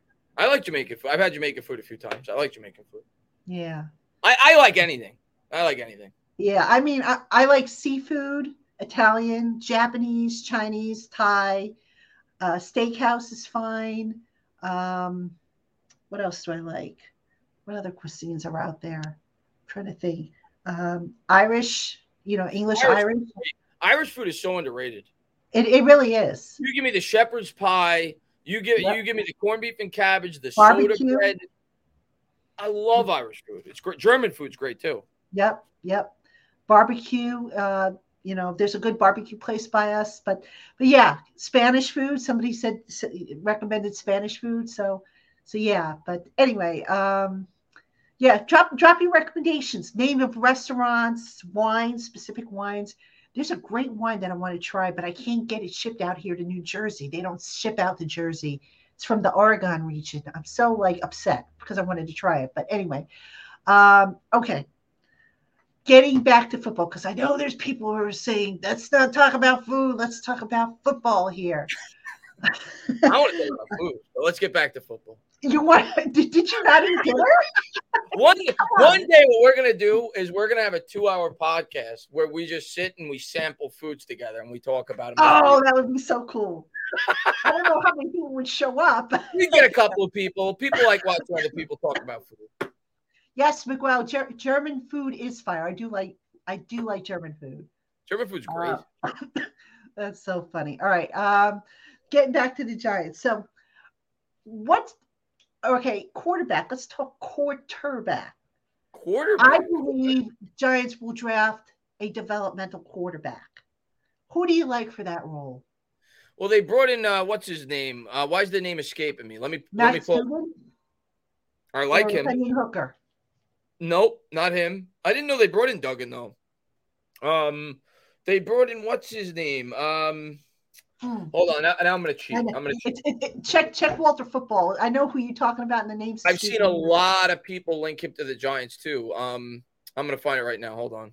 Let me get back there. I, I should go find my list here. Mock draft, NFL draft. They brought no, not DeVito, who actually I think played for Yeah. um, Syracuse a couple years ago, but now he, he's out with Illinois. Not him. That's not who I'm thinking. Uh, not Hooker. Uh, where is he? Where is he? Where is he? Where is he? Um, not Richardson, obviously. Where's the visits? Clayton Tune. That's the Ah, name. yes, yes. That's the name Yeah. I've heard by a lot of people as a guy that potentially could be a good fit as like a backup quarterback uh, for the type Mhm. of offense that we want to run. And they Mhm. did bring him in for a visit. So Yes. if we, that, I wouldn't be surprised if we go with him and say like the fifth or sixth round is is, is, is a late round quarterback. yeah. Yeah. Yeah. I don't know where he's projected to go, but I've heard him a lot. Um, and, and we brought him in for a visit.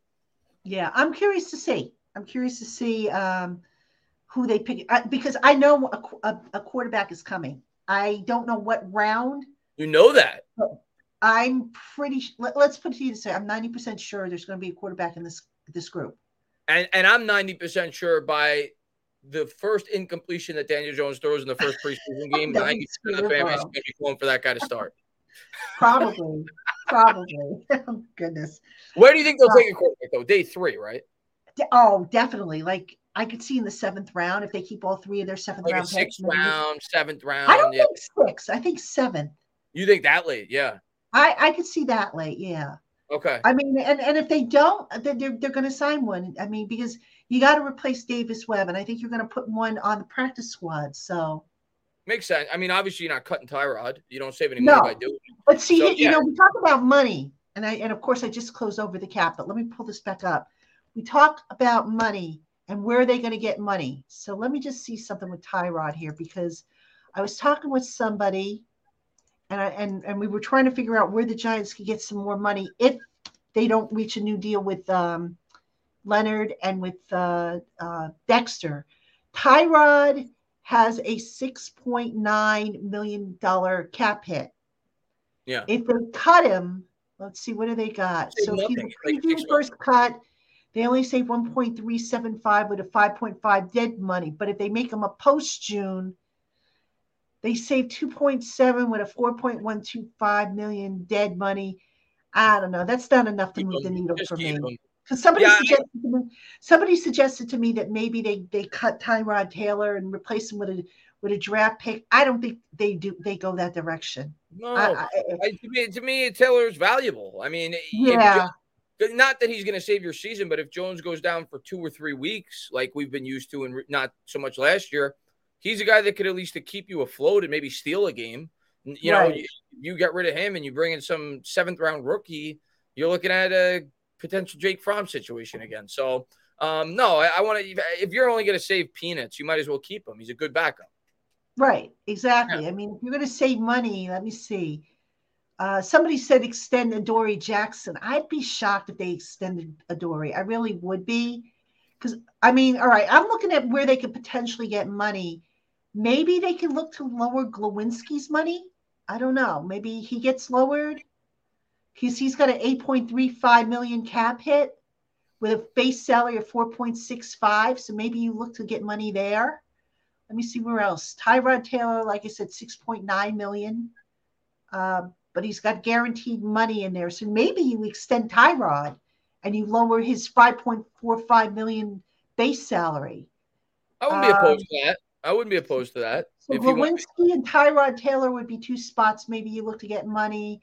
Um, They could let cut me see. Darnay. That would Graham save you. Gano, let's see what Gano has. He's got a 3.75 base. Uh, you could probably do something with Gano if you wanted to. I mean, not a whole lot, but if you really needed somebody. Um, they've already done Waller. Now, somebody asked about Darnay Holmes. If they cut Darnay Holmes, this is interesting. Yeah, They'll save 2.743 I could see it. on and and, and only get hit with 197 uh, thousand dead money if he's a pre-June. If he's a post-June, what do they save here? With Darnay Holmes, they would save two, all right, it would be the same amount Yeah. because Darnay Holmes, I think, is entering the last year of his contract. Yeah. So it's I the think same Darnay regardless. Holmes- I don't know if he's going to get cut before training camp, but I- I, think he has to have Yeah. a really good camp to make this team. Yeah, I don't think he's a slam dunk. So that that's a possibility to get money. Because you know, I'm I'm just looking where can the Giants get money? They've got to get Yeah. money. All right. Could they get money from Matt Peart if he doesn't make the roster? I suppose, but it's not going to move the needle. Um, I'm just looking here. Shane Lemieux, they could probably get some money if he doesn't make the roster. Just not a whole lot. I think, No. like I said, I, I think I think you got to look at um, uh, Yeah. Glowinski and and who did I say Glowinski and who was the other one? Taylor.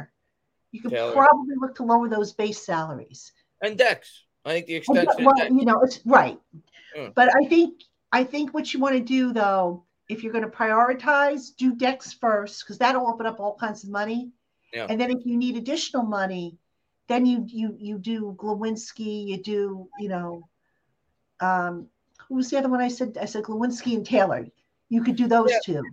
yeah, and Taylor, maybe I think you would have to extend. You would have to extend Taylor, but Glowinski, I think you don't have to extend him. Let me just double check here. I think he's under contract, or does he have avoidable? ye- Yeah, Glowinski would be the guy to do it. Barkley too. Maybe if they could work on an extension with him, even though I think he's playing on the tag, but that's another guy where you could free up money if you could work on an extension. There's there's opportunities to free up some money. Yeah, absolutely, absolutely. So, um, but yeah, here, here's something interesting. I don't know if a lot of people know, but when it comes to restructuring contracts, a lot of times teams could just do it as long as the player is getting the same amount of money that they were due that year. So, like for example, let's say a player had a two million base salary and he gets restructured, and one million of his base is converted to a signing bonus. As long as he gets that money up front and it equates to what he was due or what he was promised, team can just go ahead and do it. Where it hmm. gets sticky is when when you have to um, extend. You know, like a guy that has a voidable year, for example. That's where it could get a little sticky. Hmm. So amazing guy says hell no to extending Glowinski. But you know, again, I wouldn't do that as my number one option, but it's something they could stick in the back pocket. I personally think Taylor's going to be the one because you got to look at guys that have big. I didn't think about that, but that makes sense. You, you got to look at guys that have big base salaries. Those are yeah. the ones that are likely going to get. Because I'm looking at the base salaries here. All right. A lot of them are, are you know, Parris Campbell 1.4, or Okereke 1.9, Waller 1.1, Slayton 1.4. So look at the guys, you know, Taylor 5.4. That's a candidate. Glowinski 4.6. You know, um, Dexter 12 million, 12.4. You, I suppose you could do Adoree Jackson, but I have a feeling they won't touch him. Daniel, they're not going to touch since they just gave him a new deal. Leonard would be an option. So I mean, they, they can get money. It's just Taylor, Taylor makes sense. Taylor, I could see Taylor. That makes sense. Uh, the, you know, at this stage sense. in his career, at this stage in his career, he's not really a backup that is looking for a starter's job. You know, next year he's a guy that knows he's a backup, so he'd probably be willing to take an extension to assure that he had a job next year. Um, I can see that making sense. If it could save you three or four million dollars on this year's cap, that can make sense. Yeah, I didn't I mean, think about that. That makes sense. It's going to be tight. It's going to be tight yeah. again, but not as bad as it was last year. Last oh year, God. I don't know how the heck Schoen got through the year without touching the Golladay's contract. Yeah, that that was impressive. Yeah. No, they, last year was a disaster. We're fine. We're fine right now. I'm not worried. Oh yeah. Right oh yeah. yeah and, and, you know, a lot of people say, "Oh, we're going to be fine for for 2025 or, or 2024 rather." Guys, don't get too excited about the cap space in well, it's going to Dex. It's going to Thomas. It's going to you know. Uh-huh. It's, yeah, uh, it's going to be to keep our guys. It's going to go down. It's going to be to go. It's going to be to keep our guys. Don't get too excited because I, I see that. I see people say, "Oh my God, the Giants are going to have over 100, 115 million in cap space." Uh, no, they're not. No, they are right, not. I'll look at it right now. Even right now, after the Jones contract, uh, right now we have projected we still have projected 136 million in space but like you're saying like that's before any of the draft picks get signed over the next two years um that's without the andrew thomas extension that's without the dexter lawrence even being on the books because he's not on the books for next year right now um so and you know so yeah that money's gonna go fast um i do think one thing i think the giants are gonna do next year if the giants play well this year if they win 11, 10, 11 games, they make the playoffs, they show progress. I think they're going to spread Jones's money out more. I think they're going to yeah. take that 55 and they're going to say, all right, let's back another 15 uh, up into the future because we know we want Jones to be here over the next couple of years anyway and free up another 15 or million dollars or so next year and really have a go at it in 2024 and really swing for the fences. Like if they have a, an improvement off last year, I think they're going to be more aggressive going into 2024. Yeah, I'm with you on that. I mean, I mean, so overall, I mean, the cap, you know, also look at the dead money. I mean, because that's that's another thing that I, I, I look at, and the Giants with dead money. Let me see, what do they have? I, I know it's a lot, but is it the most? They have 22.7 million in dead money. By far, not the, the most. Uh, the Bucs look like they lead with 75.3. I think they're the. Are Is that for this year or next year? that's that's for this year. Oh, Dead cap space this year. Now next year, no, I don't think the Giants have any dead money on the books they yet. Don't. No, they don't. But they will, because as yeah, they, they, they cut guys in training camp, they'll yeah. they'll you always have dead money. But you know that's the other thing. You want to keep that dead money to a certain percentage of your cap. And I think Schoen is, you know, this year he had to rip off a few more bandages, but it's gonna it's gonna come down, and they're gonna be in a lot better shape, even yeah. you know more so next year. I think. Oh, I can't wait! I can't wait for next year. I mean, I can't oh. wait for oh. this year coming up, but the, the, following year, I think we're gonna be really good. Um, right. Let's see. Golladay killing us. Could have had a wide receiver one this year. Golladay, God, we're signing maybe the worst signing in Giants history. Golladay. Yeah. Awful. Yeah, I mean Golladay. And remember how we were all excited about Golladay? Of course we were. Rightfully so. yeah. We hadn't had a wide receiver since Odell Beckham we're, you know, talking about. Golladay was really good with the Lions. You felt like he fit Jason Garrett's offense to a T. Um, you know, he kind of had that Dez Bryant type vibe to him in terms of the type of wide receiver that he was. So you said, "Oh my God, this is a really good fit." And I mean, you know, we, we, we know how it turned out, but that was a disaster. Yeah, it definitely was. But you know, listen, at the time, like you said, well, I, you see what bothered me about the the Golladay signing in retrospect. Actually, what bothered me about all the signings they made that that year, all those guys had some kind of injury issue, recent injury issue, and it was the anti. It, it was the opposite of the approach they had taken the year before. Yeah. So yeah. why would you get? And it's interesting because Schoen kind of did the same approach with guys coming off injury. You know, Parris Campbell, who has a recent injury history, Waller. Yeah. You know, I, that kind of makes me a little nervous. I'm not going to lie. The difference is though, Campbell's a one-year deal. Golladay True. was four years, seventy-two million. Um, and but yeah, a contract too, as I remember. Yeah, yeah, yeah. Um, yeah, Stanley. Stanley says when you covering the Knicks. I'm doing the Knicks game on Saturday, so I'll be doing all the playoff games. I'm looking forward to it. Thank you guys for being here. I appreciate Who it. Who did play?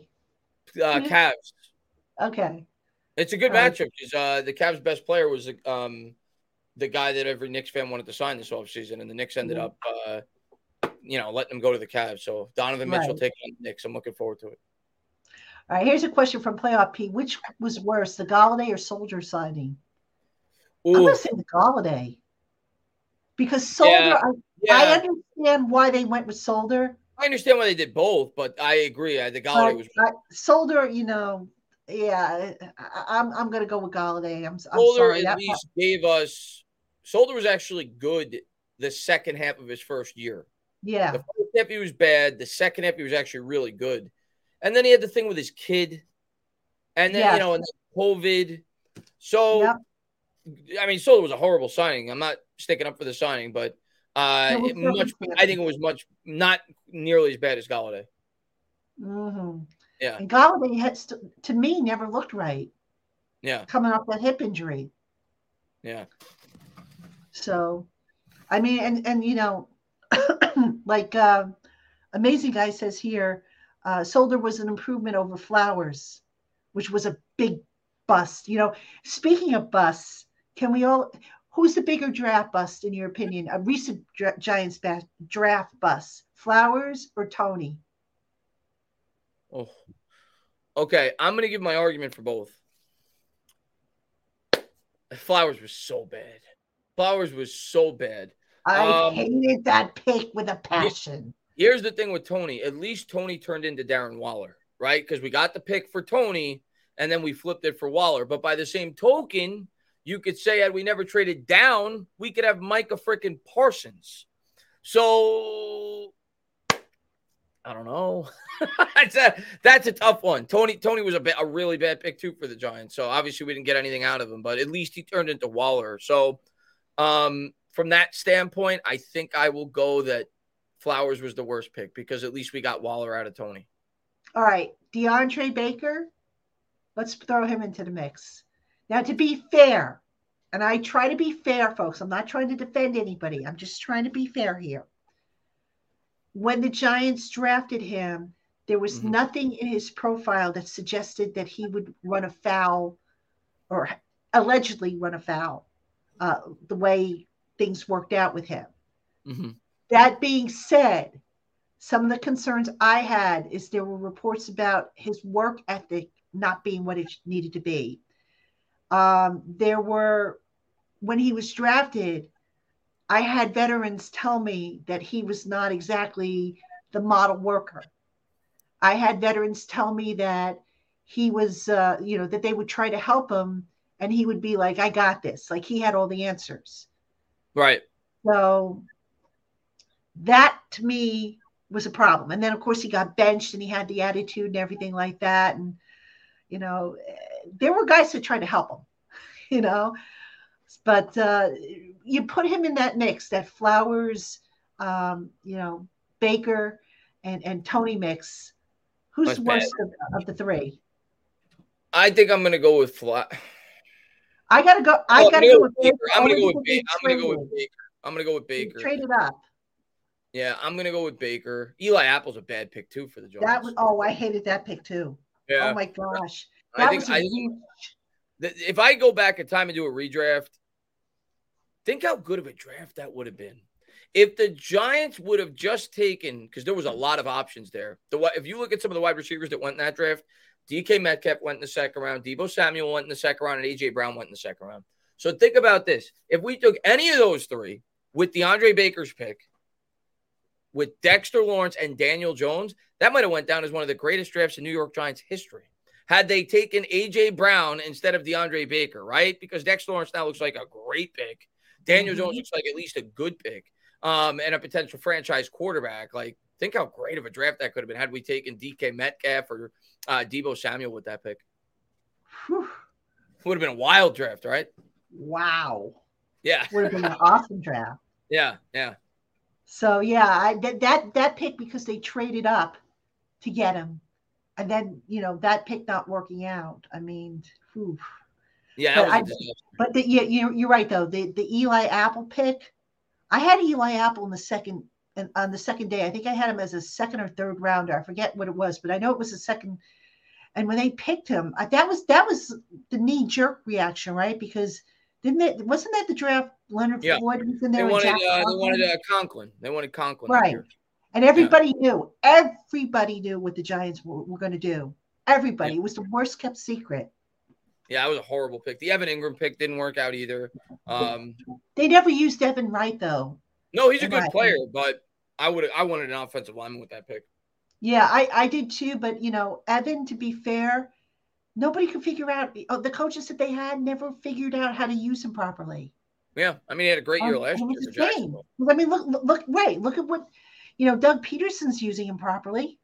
And he had a big year. known as a tight end guy too. He's known as a, a guy that gets a lot out of tight end, so it's a good fit, but didn't work out. And yeah, we could have T.J. Watt. Is right, amazing guy with that pick, or Ryan Oh, Ramczyk, who, who turned out to be a really good uh, guard for the uh, Saints.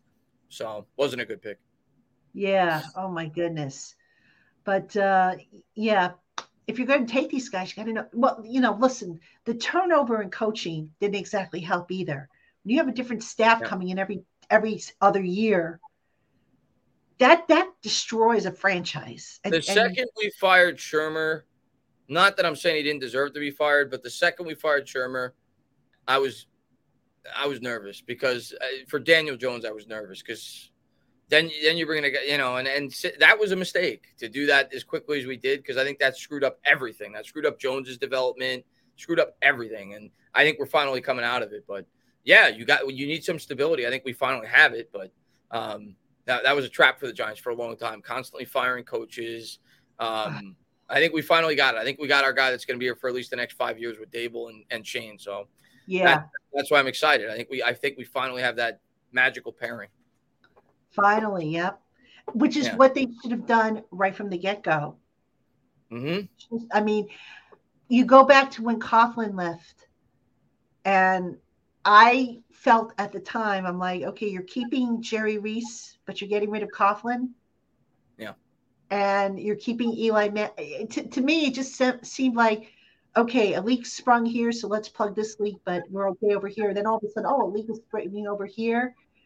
It, it's like, just strip everything off and, and just put a new protective barrier so you don't have these leaks springing. And that's basically what they did. Yeah. Uh, now you can make the case, well, they inherited Daniel Jones from the previous regime. Okay, well, Daniel was kind of a, you know, a toss up. You wrote, you didn't really know what you were going to get from him because he didn't have stable coaching. Think about this though. Whenever, whenever anybody destroys Daniel Jones from here on out, all these Twitter GMs, all these guys that think they know more than everybody else, think about this. Daniel Jones now has had three different head coaches, two of which never had anything to do with him being here, go to bat for him. He's had two different GMs go to bat for him. There's got to be something they know in that building that a lot of these Twitter GMs don't.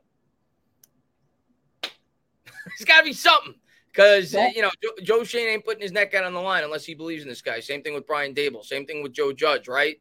Um, so you know they. Well, good. What he's got a great work ethic. He's highly respected. You know, he's not afraid to, to bust his tail. Do you, and, do, do you think Daniel Jones is going to break out this year? Do you think this is finally the year that he breaks out? I, I think it could be, and and the reason for that is the other thing is you had coaches that didn't really collaborate as much with Daniel as the staff is doing. Yeah. So, you know, they might say, Hey, Daniel, what do you like to run? Or what do you think we should run this week?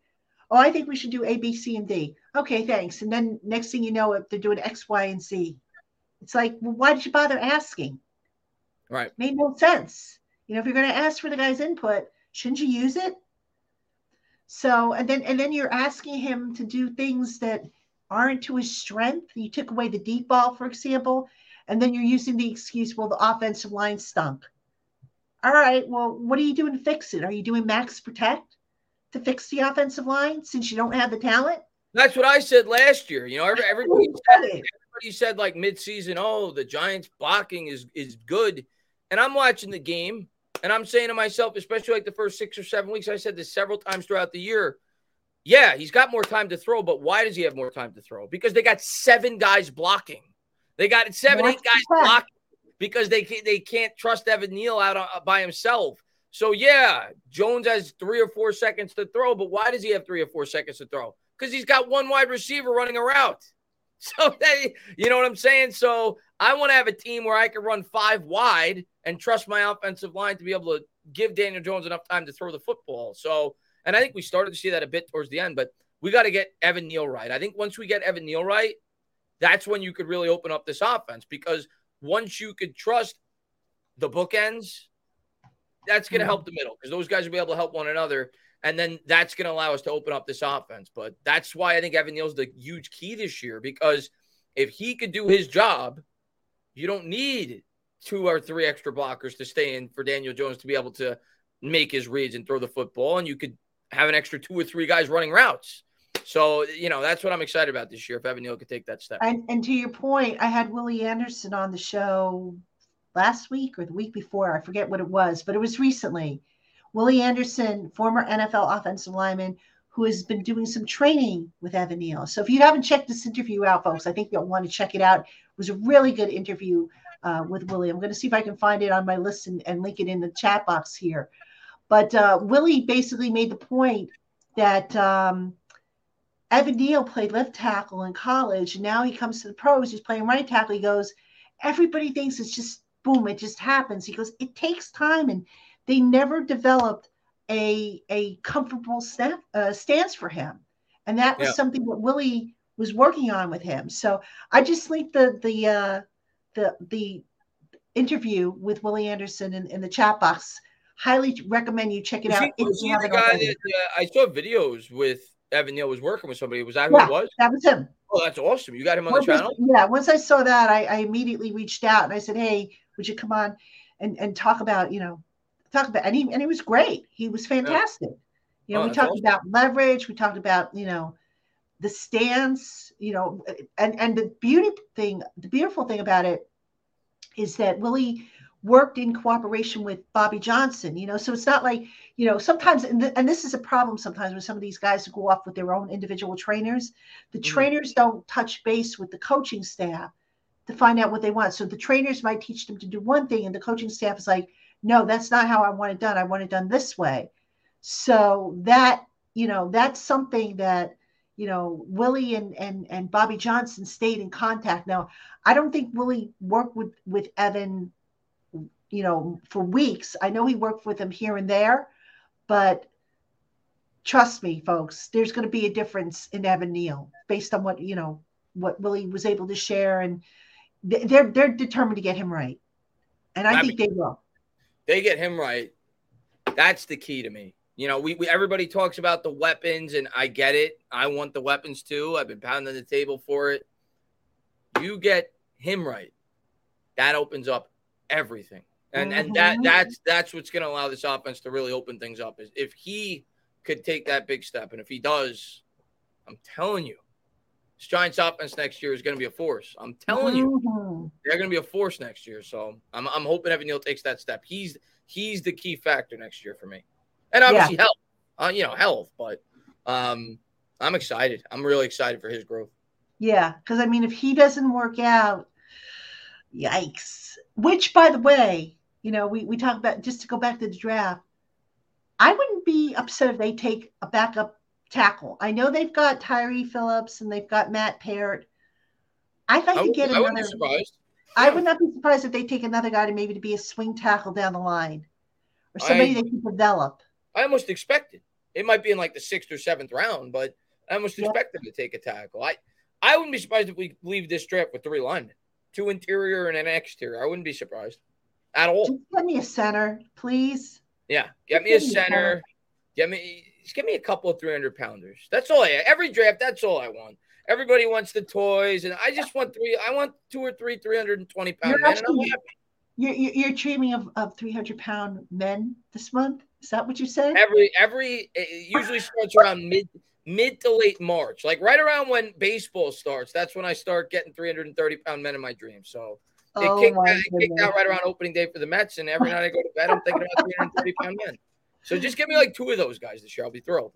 Just give me a center in round two. If I get a center, you're going to hear me yell "Wahoo!" all the way from from East Rutherford.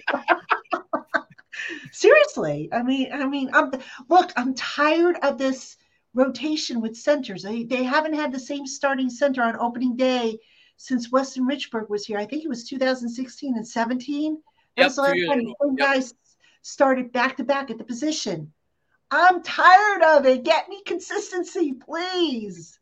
You know, is that too much to ask? And you know, going back to Schmitz uh, for a second, and I don't think he's going to be the pick, but if they were to draft Schmitz in the first round, hmm do you know the historical uh, tie that he would have to, to to the franchise in that case?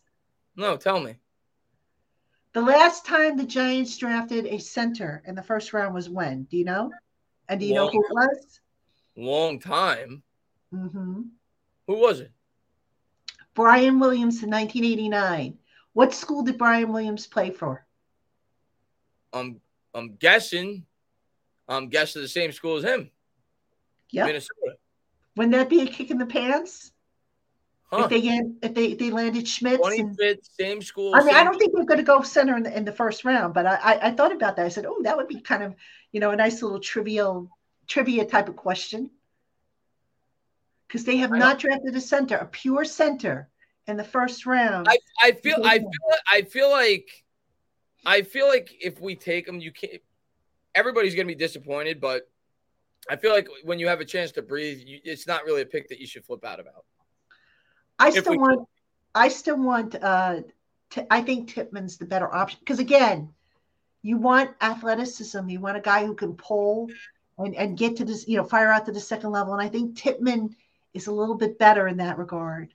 What do you think of Stromberg? Stromberg actually had a better combine than I thought he would. Because he he was he was he was a little more athletic than I thought he would be. Yeah, I, I I just want athleticism at that position. Yeah, I'm not so sure Schmitz brings that. I wouldn't hate the pick if it was Schmitz, yeah. but I, I'm the more I think about it, the more I want somebody who's more athletic. So you're going Tippmann. That's your guy. That's my guy. Now watch, he won't be there. he won't be there. Watch. I wouldn't be surprised.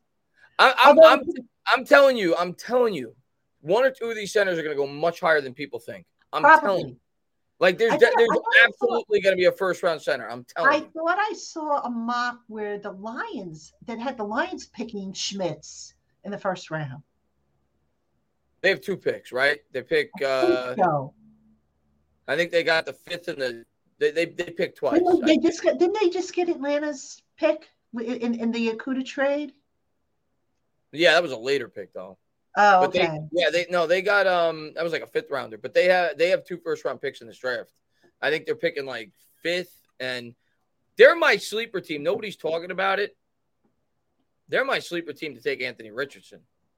oh yeah. because I think about it, and and Jared Goff played really well last year, but if you're Detroit, you're an up and coming team, you're getting a lot better. You you're projecting to be a playoff contender. You don't know when you're going to have an opportunity uh, to to take a quarterback at the top of a draft again, right? They kind of fell into that pick because of the trade. If you could trade up a pick or two to get a guy, if they like him, to get a guy that could be the long term answer at quarterback, and he could sit a project behind Goff for a year as you build up that line, I think he could make a ton of sense for them.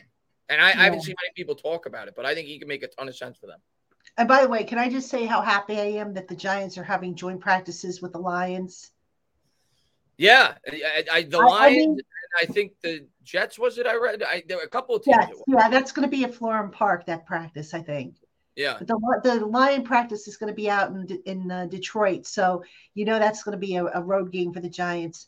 So that'll probably be the opening one, and then I think the Jets are the following week. So they're going to be week two, and then I think they finish up with the Patriots. I think that's the preseason schedule. I don't know the exact dates, but I think those are the three teams. But I, you know, to your point about the Lions, you know, I was thrilled for Dan Campbell. I knew Dan Campbell always wanted to, you know, be a head coach. And he and Dan Campbell used to be a tight end here. He was actually a Giants draft pick, so I got to cover him back when he was with the team. I always liked the guy, and you know, I know he always wanted to be a coach, and you know, I was thrilled for him. I just he's been, he's, he's flipped that team. That team is looking oh, really oh he's old school and i and i respect that about him. And and you know i i, I it, it's funny when he was hired i wrote him a letter i think I, t- I might have told you the story on on the show but i wrote him a letter congratulating him and i said listen man i said i'm not supposed to root for a team. I said but i would root for your team except when you play the giants. Then i can't do it. And he wrote me back a you know wonderful letter. First of all i didn't even know if he would remember me and he did. And he wrote yeah. me back a wonderful note and uh, so I, I just I just want to see him do well because I think I think I think they're going to win the North this year. Well, listen, with, with, with the Packers, you know, in a transition period, yeah. and Minnesota. I mean, I, I, don't know what's going on with. I'm them. not sold on Minnesota. I I, I think I think the Lions are going to win the North. I'm also not sold on Chicago, to be honest with you. Even Chicago's though garbage. Chicago's they're, garbage. They're making they're making moves, but I'm not sold on that team. Yeah, I'm not sold on Chicago. I Lions are going to win the North. I think they're going to win 11 or 12 games. I can see it happening. I'm buying into the Lions. Campbell is old school, and that's what I, I, you need more old school coaches. I think in the league. Yeah. Per, yeah. I think at any rate. All right. Uh, JC Silver asked about Giants on Hard Knocks. Nope, not happening. They're not eligible. Um, I no. think if you've been in the playoffs the last two seasons, you're, you're exempt. I, so Mara would never do it. Never Mara doesn't want to do it you know, let it's interesting if you're most teams I don't get the impression want to go play overseas because it's such a logistical pain in the tush. Yeah. And a lot of teams really don't want to do hard knocks, but somebody's got to do it. So I think last year the Giants reluctantly went overseas. That was the mm-hmm. impression I got at any rate. And they said, okay, we'll go overseas, but leave us alone about hard knocks. You know, I, I wouldn't be surprised if that discussion you know, took place. Who's the who's the candidates for Hard Knocks? Actually, I I, I saw an I article. the Jets are the Jets, I believe, are one. That would be um, there's with Aaron Rodgers there. That would be a disaster. The, the Jets would be one. Um, there's four teams, and I can't remember who. Jets, I got it here: Jets, Bears, Saints, Commanders. Jets, Bears, Saints, Commanders. You can I, I know the rules are if you've been in the playoffs the last two years, you're you're exempt. If you yeah, have a new coach, you're exempt. You're, you're exempt, right? Yeah. So, uh, or coach. Yeah, I think it's gonna be. I think it's gonna be the Jets. Oh, I hope it's the Jets. I think it's the Jets. I the hope it's the Jets. If they get oh, Aaron Rodgers, I actually might watch if it is. If they get Aaron Rodgers, I mean, who's more interesting out of those four? The Jets, the oh, Bears. The... That's that's what they're waiting on. I think it's going to be Jets. I think they've been hard knocks twice before, haven't they? With Rex Ryan. Yes. Yeah. Yes, they did it a few years ago. Yeah. Oh, I bet, and, and I bet you Robert Saleh wouldn't be too happy if, if they end up on Hard Knocks. But, oh well.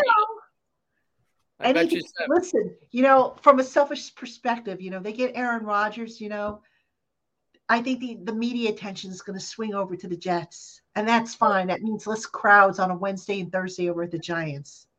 I'm let fine it, with that. Let them get the attention. I, I don't. I'm fine with that. Yeah, let them get the attention. I don't care. We'll just we'll just keep Yep. building the right way. Yep, exactly. All right, folks, we got a few more minutes before we wrap it up. If you have any other questions, pop it in the in the uh, the chat box. We got to uh, just real quick, Tainah. I got I got to mention.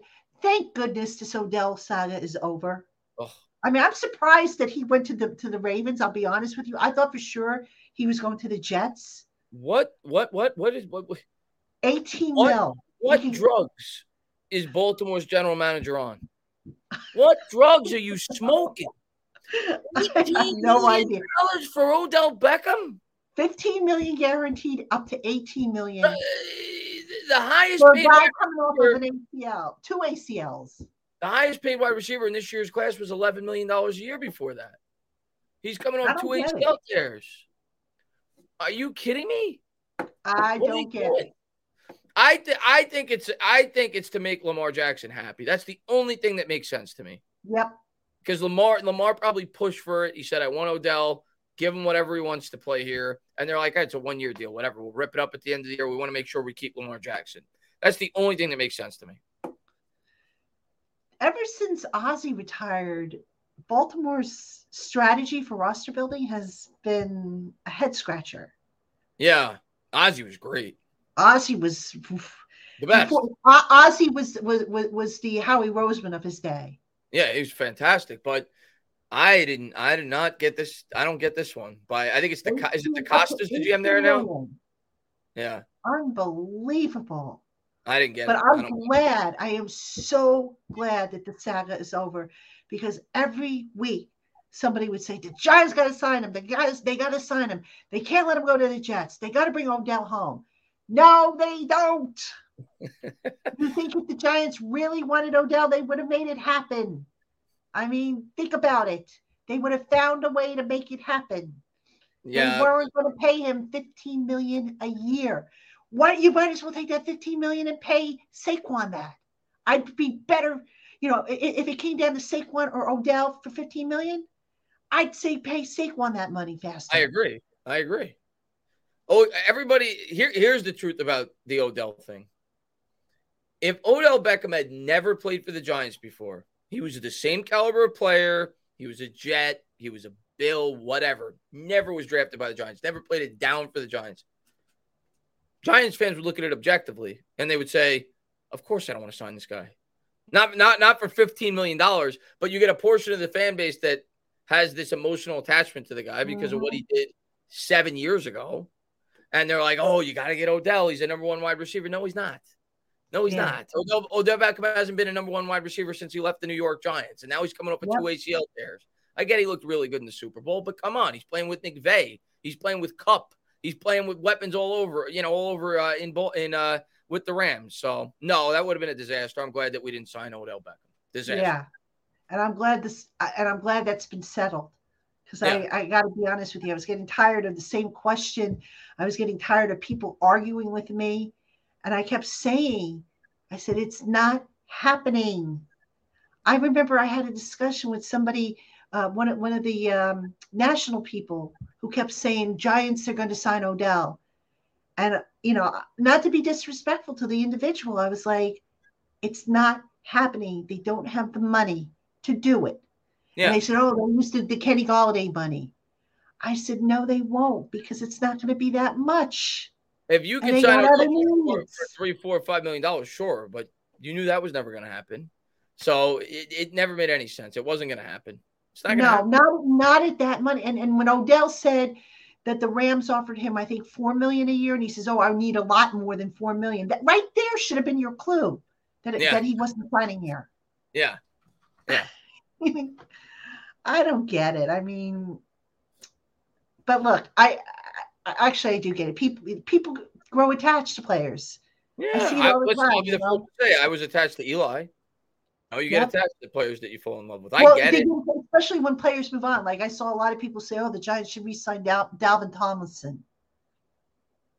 I wouldn't have been against it. I didn't think his market was going to be what it was. If it was eight or nine, I would have been okay with it, but not for 15.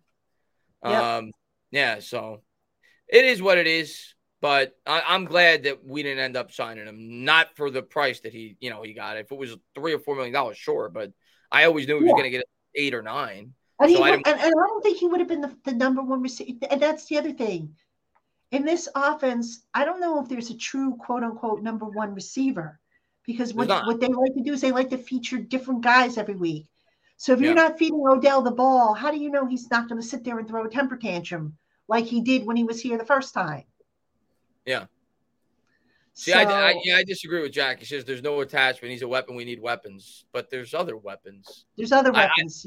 I, I, I think people don't look. You know, they, I'm not. Again, if it was five million, if we could sign him for the Parris Campbell contract, yeah.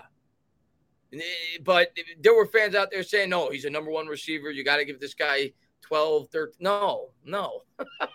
but yeah, if it was like a one year, $6 million deal, sure. But I yeah. always knew he was going to he was going to command more than that. He's not the same weapon he was. He's just not. Yep. Get yeah. younger. You know, yeah, exactly. it, it I, I, I want to I want to draft the next Odell Beckham. I don't want to pay for the 30 year old coming up with two ACL tears. Amen. So we've got closure there. And now, like I said, still to be resolved. Dexter Lawrence, I think a deal will get done. Um, I don't know that something's imminent, but if I had to take a guess, I would say hopefully by the end of the month. If I yeah. had to take a guess as to when it gets done, I would think certainly before the draft they'd like to get something done, if at all um, possible. I don't know if that's going to happen or not, but they do have parameters and and you know like a, a range given some of these contracts that these other guys have signed around the league. So no reason why that, you know, that's just a matter of guaranteed money and how they're going to structure it. I think that should come together fairly quickly. Um, but yeah, they've got they they just got to you know open up some money, and, and that's that's the number one way to do it. And I think it'll get done. If I had to take a guess by the end of the month, would be my I guess. agree. I, would be I'd be shocked if it's not done by the but probably before this draft. If I'm being honest, I think it's going to be done soon, within a week or two. I think that's yeah. Yeah. Well, put, put, it this way. I, I already have, uh, I've got the template written. All I got to do is plug in numbers. Well, there you go. So it's coming, guys.